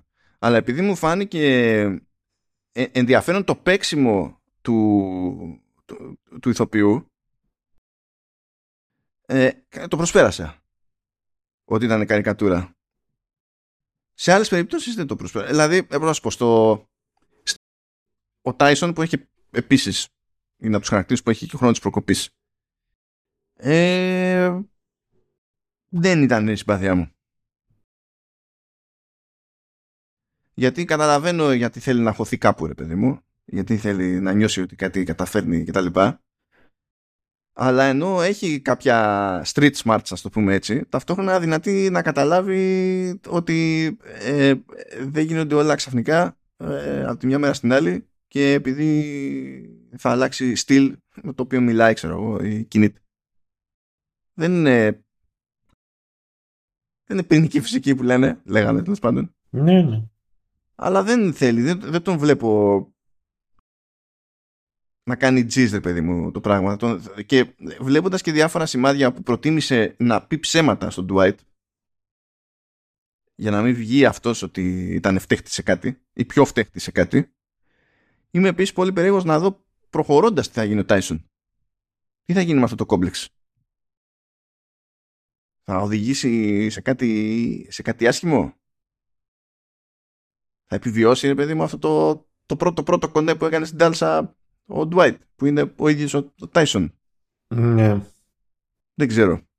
Είμαι, είμαι περίεργος. Αν, αν ο στόχος είναι να κινηθεί προς τα εκεί, οπότε βάζουν βάσεις τώρα για κάτι τελείως volatile προχωρώντας, τότε μπορώ κάλλιστα να αναθεωρήσω. Γιατί αν αυτή είναι η, η πορεία, του Tyson, τότε δεν είναι άσχημο αυτό το ξεκίνημα. Αλλά δε, πού να ξέρουμε τώρα τι... Ναι, ισχύει. Και μετά θέλω να σου πω κάτι. Νιώθω ότι την έχω πατήσει τόσες φορές. Ειδικά καλά, ε, μεγαλύτερο κάψιμο από το 1899 δεν, ε, δεν έχω φάει. που απλά αρνούμε να το σκεφτώ πλέον. Αν είσαι να σκεφτείς τι απ' όλα όμως, γιατί εδώ πέρα δεν δε σε αφήνει αυτή η σεζόν σαν να δω πώς... Το, όχι, όχι, αλλά ξέρεις το που, το που μπορούν να το πάνε και που θα έχει ενδιαφέρον να το πάνε. Δεν, ναι. Δεν με, με, με, με πλήγωσε. Με πλήγωσε η, η άλλη. Ένα και μετά επειδή πριν πατήσουμε ρεκ ε, λέγαμε πιο πριν με το Μάνο για ε, τι ανακοινώθηκε στη ε, Star Wars Α, πήγαμε από, από πόνο σε πόνο. Okay, ναι, ναι θα, θα, μου, μου ήρθε φλασιά, ξέρεις. Ray Palpatine somehow returned. Αυτό θα, μου ήρθε και δεν, ε, δεν θέλω να σκέφτομαι το μέλλον. Δεν τα έχουμε, αυτά ξέρουμε αυτά. No one's ever really gone.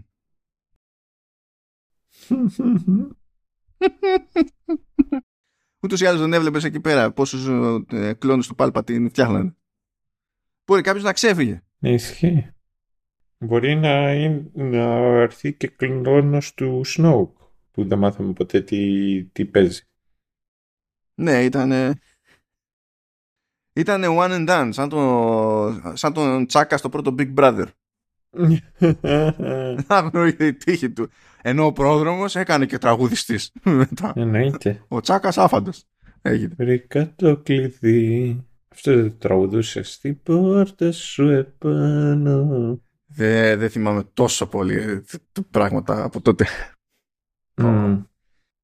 Έλα, μην ανοίξουμε τώρα δε πληγές εκεί με, με Star Wars, γιατί ε, α, ε, να συμπληρώσω τουλάχιστον το, το προβλεπέ αυτό. Υποτίθεται ότι μία από τις τρεις ταινίες που ανακοινώθηκαν ε, μαζί με τις άλλες δύο που είχαν ανακοινωθεί ε, και καλά θα δένει τα του Mandalorian με τον Boba Fett και ότι κάπως θα προχωράει εκεί το story Mm. και έτσι κι αλλιώς για αυτή την τακτική είμαι έτοιμος να ανοίξω καντήλια όταν έρθει η ώρα να κάνουμε το επεισόδιο για την τρίτη σεζόν του Mandalorian βλέπω ότι η Lucasfilm απλά ε, έχει βάλει στόχο να πιάσει αντιπάθειες δηλαδή δεν, δεν ξέρω τι παίζει, Mm. τι παίζει εκεί πέρα έχει, έχει μπερδευτεί έχει μπερδευτεί για το τι είναι αυτό που κάνει όταν το κάνει σωστά η Marvel γιατί δεν σκάς να δεις κάτι Marvel και είναι στημένο αυτό που βλέπεις ώστε να σε αφήνει τελείως μείον ξεκάθαρα μείον αν δεν έχεις δει κάτι άλλο που συνδέεται αλλά Ισχύει. ναι, τέλος πάντων, άλλη συζήτηση αυτή. Άλλος πόνος, άλλος πόνος. Έχουμε άλλο πόνο για εδώ Σταύρο. Τι- Πώς το αισθάνεσαι το πράγμα; Ναι, όχι. Νομίζω ότι εγώ είμαι τουλάχιστον καλυμμένος.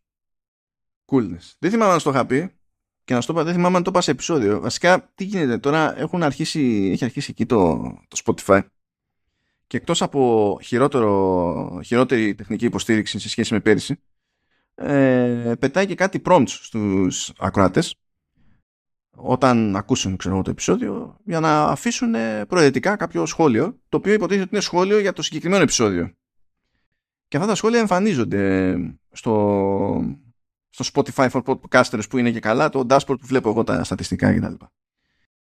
Φυσικά δεν εμφανίζονται ψηλό άμεσα, του στυλ κάποιος άφησε ένα τέτοιο και σου έρχεται η ειδοποίηση. Σου έρχεται σούμα για πολλαπλές εκπομπές με μέρες καθυστέρηση.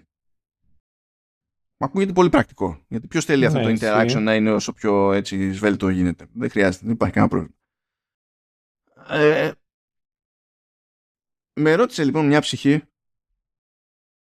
την προηγούμενη φορά που γράψαμε τέτοια μέρα και ώρα γιατί κανονικά εμείς γράφουμε Σάββατα πιο απόγευμα αλλά τέλος πάντων ε, στράβωσαν τα πράγματα και γράφουμε Δευτέρα βράδυ. Τώρα τεχνικώς είναι και Τρίτη.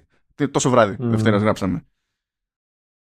Ε, και επειδή έκοβε λίγο απότομα εκεί στη χαιρετούρα ρε παιδί μου το επεισόδιο κάποια ψυχή αναρωτήθηκε αν όντως σε πήρε ο ύπνος. Να πω την αμαρτία μου. Έχει τύχει φορά που να κάνω doze off.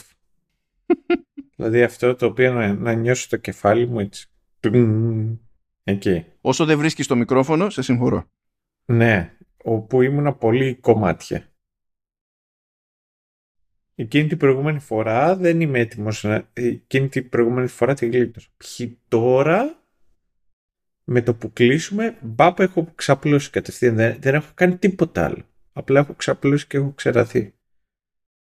Οπότε α, ακροατή ξέρεις τι να περιμένεις. Θα ήθελα, θα ήθελα και εγώ να είμαι σε τέτοια φάση, αλλά δυστυχώς, δυστυχώς, δυστυχώς τώρα δεν κολλάει με το υπόλοιπο που θα πω το δυστυχώς, αλλά τέλος πάντων, ή- όταν είναι υποχρέωση, είναι υποχρέωση. Έχω να βγάλω ε, μισό επεισόδιο ε, Ted Lasso σε κρεμότητα, που προφανώς δεν τα βάφω μαύρα, αλλά είναι, πρέπει να γίνει οπωσδήποτε, τέλος πάντων, για να μην μου πάνε καρότσι άλλα πράγματα. Και έχω να συνεχίσω το remake του Resident Evil 4, το οποίο δεν είναι καθόλου αγχωτικό, Πόσες φορές το έχεις παίξει αυτό το ρημάδι το παιχνίδι. Δεν θυμάμαι. Ξέρω στα σίγουρα ότι το έχω αγοράσει σε GameCube, PlayStation 2 και Wii. Δεν θυμάμαι αν το έχω αγοράσει κα- και αλλού. Αλλά σίγουρα το έχω και κάπου αλλού κατά λάθος ή από σπόντα ή δεν ξέρω και εγώ τι. Χαίρομαι που δεν έπαιξα ποτέ στα σοβαρά το HD Remaster, διότι ως Remaster ήταν άθλιο. Ε, ε, και τώρα, πώς να σου πω, παίζει εδώ πέρα ένα... ε, Είναι λίγο αγχωτικό, βρε αδερφέ. Το έχουν κάνει, οκ. Και αυτό σημαίνει ότι θέλει και cooldown μετά. Δεν είναι ότι παρατάς το Resident, το, το- τελειώνει το, το, το session και είσαι έτοιμος για ύπνο. Mm. Θέλεις λίγο, θέλεις λίγο το χρόνο σου για να σου φύγει η υπερένταση.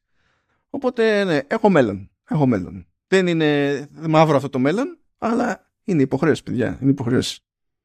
Όταν παίζεις επειδή πρέπει, είναι λίγο αλλιώς. Ακόμα και όταν είναι σόι. Αυτά, τον αφήσουμε τον άλλον εκεί να κοιμηθεί. Μπορεί. Ε, μπορεί να μας ακούνε πρωί. Ε, ναι. ναι. Αντίο. Αντίο. Χαιρετίσματα λοιπόν. Να, να είστε καλά. Και τα ξαναλέμε ε, τι είναι, σε 15 μέρες μεν. Απλά ελπίζω με, σε ε, πιο προβλεπέ ηχογράφηση ώστε να μην έχουμε τέτοιους κινδύνους εκεί προς το... Ναι, ισχύει να ακούσεις ξαφνικά αυτό. Του. Αυτά. Γεια και χαρά. Γεια σας.